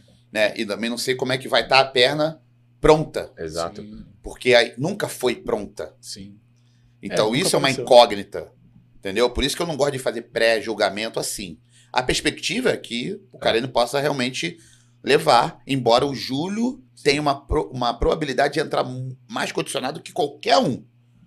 Porque Sim. já é uma característica dele. Sim. É, ele se- Mas hoje o corpo dele também apresenta as- algumas falhas que para Sim. Classic Exatamente. pode prejudicar um pouco no julgamento. Principalmente a visão de frente e de dorsal. Sim. De frente e de costas. Que recentemente a gente acompanhou o Horsey, que foi o que aconteceu com o Horsey. Um Entendeu? bodybuilder querendo descer pra Classic, e você vê que aperta, aperta, aperta, e você vê que o negócio não vem de Classic, né? Ele fica É. um negócio mais duro, sabe? Então, mas eu acho que o Rossi dá uma puladinha da dieta. Será? Vou ser polêmico aqui, viu? Rossi não vai me bater, não, hein, Rossi? Fica chateado, não. Mas eu acho que você dá uma puladinha. Entendeu? Olha o corte aí. Eu acho que ele dá uma puladinha. Eu acho que ele gosta de comer um docinho na madrugada, uma pastilha de amendoim, entendeu? Será que não foi a água lá que Ele não esperava essa, não. ele não esperava essa? Eu não esperava essa, não. Mas eu tenho, vou falar, né? Vou falar o que eu acho. Entendeu? Eu acho que ele dá uma puladinha. Tá. Entendeu? Acho que dá um estresse assim, ah, vou começar essa porra aqui. já era. Depois eu é treino estresse, pesado. cara. É uma Entendeu? coisa que é surreal. O cara, ele tá com 110 já sei que o cara tem que descer mais 6 quilos. É, é muita É. coisa. É muita coisa. É, lembra o. Mais uma vez, lembrando do filme da Batalha dos 80, o Tony Macedônia lá, que ele teve que. Sim, sim. Que tem uma hora quase que ele morreu no filme lá, porque tinha que bater peso. É. Ele sempre sofreu muito na hora de bater os pesos dele lá. Sempre, né? Eu lembro disso também. É isso aí, Douglas. Mais mensagem aí, cara. Tem. é. Caio Trindade, Jorlan, vai estar no Mr. Olímpia Amador aqui em São Paulo? Com certeza. Espero todo mundo lá pra tirar aquela foto. Vai ser top. Vai ser top. Ô, Jorlan, me fala uma coisa. E aí, tá tendo um Aldeia Neguinho aí na Ironberg? Conta pra gente. Ah, cara, então, de- já- agora que firmou né, a academia, né, eu voltei a fazer a semana all day, que é o pessoal vem, é, paga, treina comigo junto, né, fazendo aquele treino, mostrando a realidade como é que é o meu dia a dia de atleta. Tem gente que vem só final de semana, tem gente que vem um dia só, tem gente que fecha a semana. Legal. E graças a Deus está vindo bastante gente, né? Porque o pessoal aproveita, vem, conhece Aronberg, faz a diária, né? Vem bastante gente de longe, às vezes só final de semana mesmo. Mas aí, graças a Deus, tá, tá bem, tá bem bacana. Quem tiver Legal, interessado é só entrar no contato aí lá no Instagram, que aí tem um link, na verdade, do Telegram, que aí o pessoal entra lá. Lá tem o telefone de contato, é bem filtrado, né? Não fica no Instagram muito, sacou? Porque senão também nem dá conta, sacou? Eu, em 2016, ou 2000 2016, né, Jorlan? O Jorlan era do Rio de Janeiro e ele falou que ia fazer um Aldeia Neguinho aqui em São Paulo, cara. É. Eu entrei em contato com ele e na época não era você que agendava, era. Nayara. Não, Não, Esther. a Esther. Era a Esther. Isso. E a Esther falou: tá, mas você vai levar quantas pessoas? Eu falei: pra fechar esse treino precisa de quanto? Ela, ah, umas cinco. Cara, acho que eu levei umas 15 pessoas nesse Aldeia Neguinho. Cara, foi uma galera que eu falei, cara, e agora? Todo mundo vai querer treinar comigo, e aí? A gente foi nos três carros pra lá, cara. Foi na Gaviões lá em. Foi no Tremembé. No Tremembé. E, puta, foi incrível o treino. Não, né? e foi sensacional, né? Porque é o que eu falo.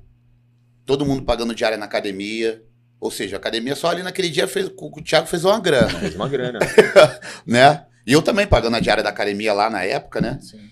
Só que aí, como na época eu ficava num hotel ali perto, que eu sempre via na época de feira. Então eu vi uma semana antes.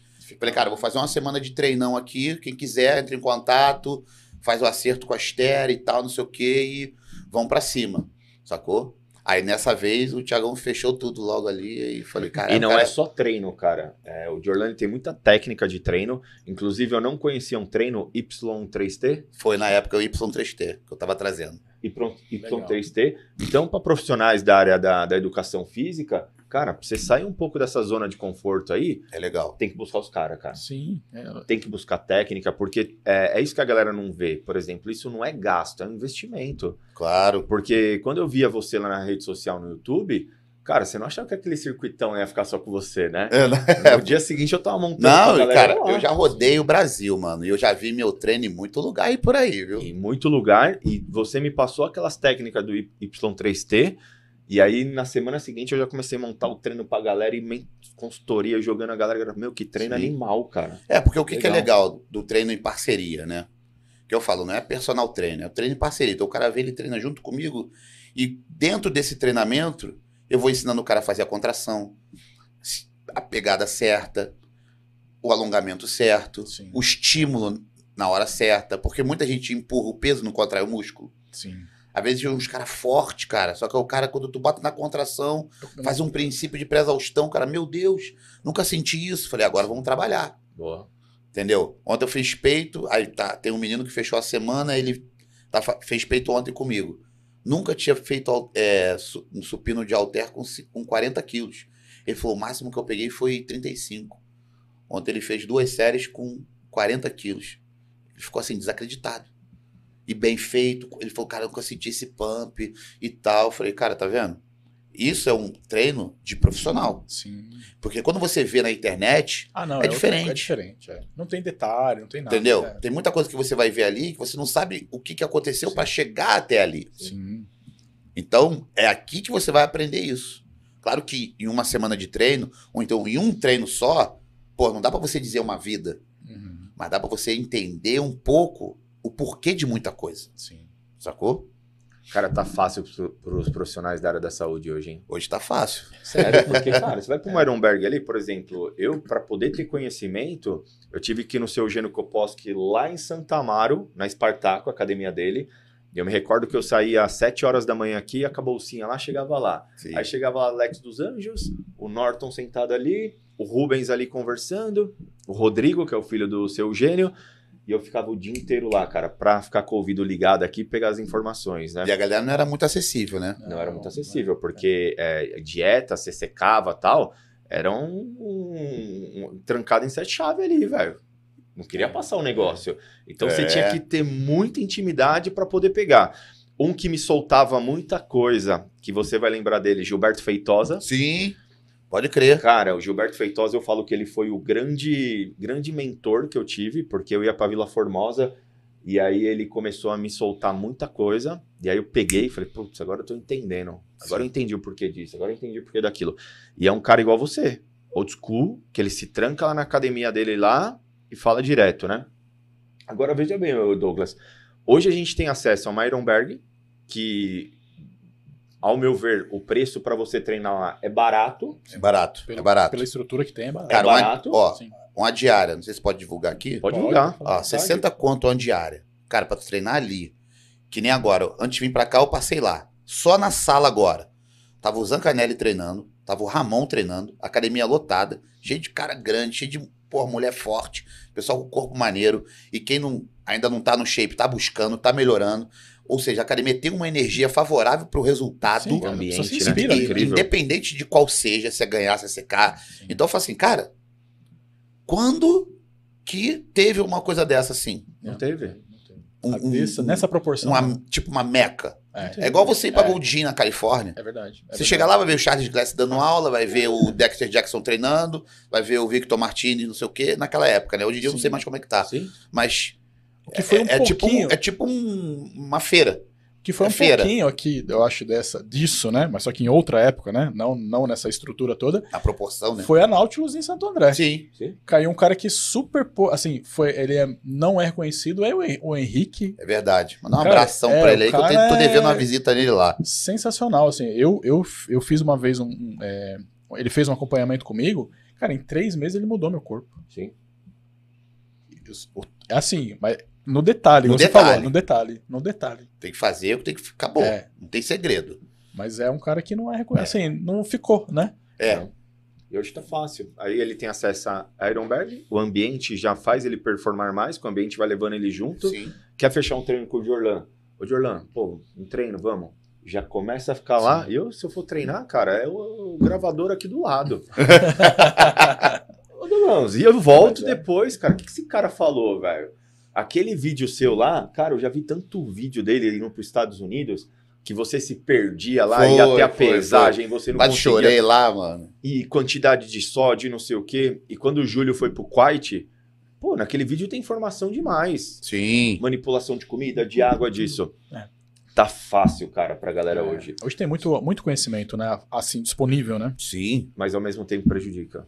É, porque é tem que filtrar. entendeu? Filtrar, é, Você tem que filtrar e você também tem que saber assim, eu vou seguir essa linha. sim. Eu não vou virar pra cá. Aqui pode ser bom, mas eu tô nessa linha aqui. Porque se eu virar, eu não tô nenhum nem outro. É, eu tô perdido. Não, e, e uma coisa que eu sempre falo, assim, que é, que é essa questão da. da... Que a gente, fazendo uma analogia, né? Esse personal, esse treino é uma mentoria, né? Sim. É, acaba sendo uma mentoria. Acaba sendo, porque no decorrer do treino, a gente tá treinando junto, mas eu tô conversando, eu tô ensinando, Sim, eu tô contando às vezes alguma história pro cara. sim. Ele tá ali, ele falou, cara, aí eu falo, faz uma pose. Ontem o garoto ficou doido. Ele falou assim, pô, fazer uma pose? Eu falei, faz uma pose pra eu ver, cara. É um Aí detalhezinho. ele olhou e assim tal, e ele falou, caraca, eu não sabia que tinha isso aqui, não. É, Aí eu falei, pô, tá vendo aí, mano? Porra, legal. Isso, a- Entendeu? A, a pessoa tem acesso a muita informação, mas quando ela tá ali, por exemplo, num, num treinamento desse, numa mentoria, cara, ela economiza muito tempo. Não, ele. ele muito tempo. Ó, porque o que te ela vai aprender ali naquele tempinho ali, ela vai, ela pode economizar dois, três, cinco anos da vida com dela, certeza, né? não Tem tenho certeza. dúvida. né? É o Não que eu acabei de dúvida. falar. É. Hoje tá fácil, cara. A galera hoje economiza etapa. Aquele processo que a gente teve lá atrás, de eu ir lá pra Santa Amaro, ir na, na Vila Formosa, sentar no Feitosa lá.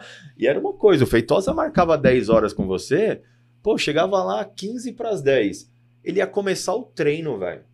E ele vinha com o jacão dele, toca e ficava lá, treinava, treinava, treinava. E aí terminou o treino, eu graças a Deus terminou o treino. Sabe o que ele fazia, Douglas? Passada, velho. E o velho, você sabe que ia ser passada, passada, 40 minutos de passada. Depois, ele ia comer as craras dele, porque, ó, comer minhas craras aqui. E depois ele conversava, cara.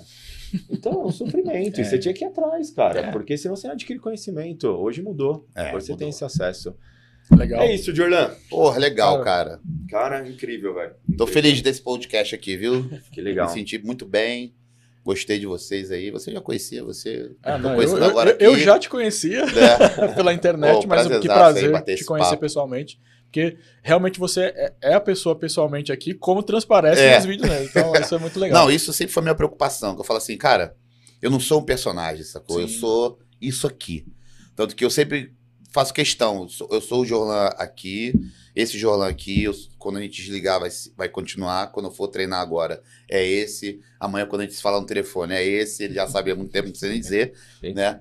Então a minha maior preocupação foi sempre essa. Sim. Independente da circunstância, do dinheiro que eu tenha, do cargo que eu chegue, ou da mídia que eu tenha, eu ser eu, só isso. Mas não um eu assim, atual, mas o eu de lá de trás. sim. Entendeu? Legal, cara. Show. E logo mais a gente vai ter novidade aí do Jordan? De quê? De várias outras coisas, inclusive, talvez até um- nas mídias aí, o canal do Jordan. Ah, sim, sim, sim. Pode crer. Isso aí é, o- é um sonho, né? Que eu tô agora voltando aí a reacender, né? Que é voltar com o meu canal e do Aldeia Neguinho. Então, espero que em breve isso aí possa estar se concretizando e vir com bastante coisa legal aí, vários bate-papos aí. Já sonei o sininho aqui do canal Vários Aldeia. bate-papos aí. Você que tá assistindo agora, procura aí no YouTube aí o canal Aldeia Neguinho, que tá- tem muito vídeo das antigas lá. E já já a gente tá retornando aí com muito bate-papo aí, muita coisa legal pra vocês. Show, é isso aí. Mandar um abraço aqui pro Cerqueira, que hoje ele até pulou o treino para ver esse podcast. O Mundo Marombeiro aqui falou que foi top, o Dei Neguinho. É isso aí, Jorlan. Cara, obrigado, Obrigado. por ter aceitado o nosso convite, tá? Top Eu demais. sei que sua vida é super corrida, hoje Valeu. você pegou um tempinho aqui para dividir um pouco de conhecimento. Não, show. Douglão, você tem mensagem pra galera aí? Tem, tem sim. Que a gente já está em todas as plataformas de streaming: Deezer, Apple Podcast, é, Spotify. Spotify. também. E tem umas outras aí também. Se você quer é, uma- melhorar ali a sua saúde, falar aqui no arroba tá aí na descrição com o Thiago Caldeira, marca lá sua consulta. Se você também faz eventos, quer fazer uma progressão de obras aí, filmagem aérea, Air Hub Drones. E se você também precisa de um espaço igual esse para fazer o seu podcast, tá aí também, arroba Podhouse. E se você quer fazer um treino ao Dei Neguinho, Aldeia Neguinho, direct do Neguinho aqui, ó, e Bola, marca esse treino hein? que eu assino embaixo. E vamos marcar o meu, tá? Meu Não, treino vamos. eu vou fazer, inclusive, tá, galera? Não, e eu vou filmar e vou botar lá no Instagram, vocês vão ver. Ele vai fazer eu vomitar de novo igual a última vez e ainda posta. Eu ia, falar que eu, eu ia falar que eu ia fazer também, mas eu tenho que me condicionar primeiro. Que tá, tá, É, porque- tá, tá, tô come... eu Fiquei muito tempo parado, voltei agora, então. Show, show. É isso, galera. Espero que vocês tenham gostado aqui. Jorlan, gratidão, cara. Sou seu fã, você sabe Valeu, disso. valeu. E obrigado aí por hoje estar vindo no Caldeira Cast. Tamo um abraço. Valeu. Valeu. Valeu. Top demais. Show.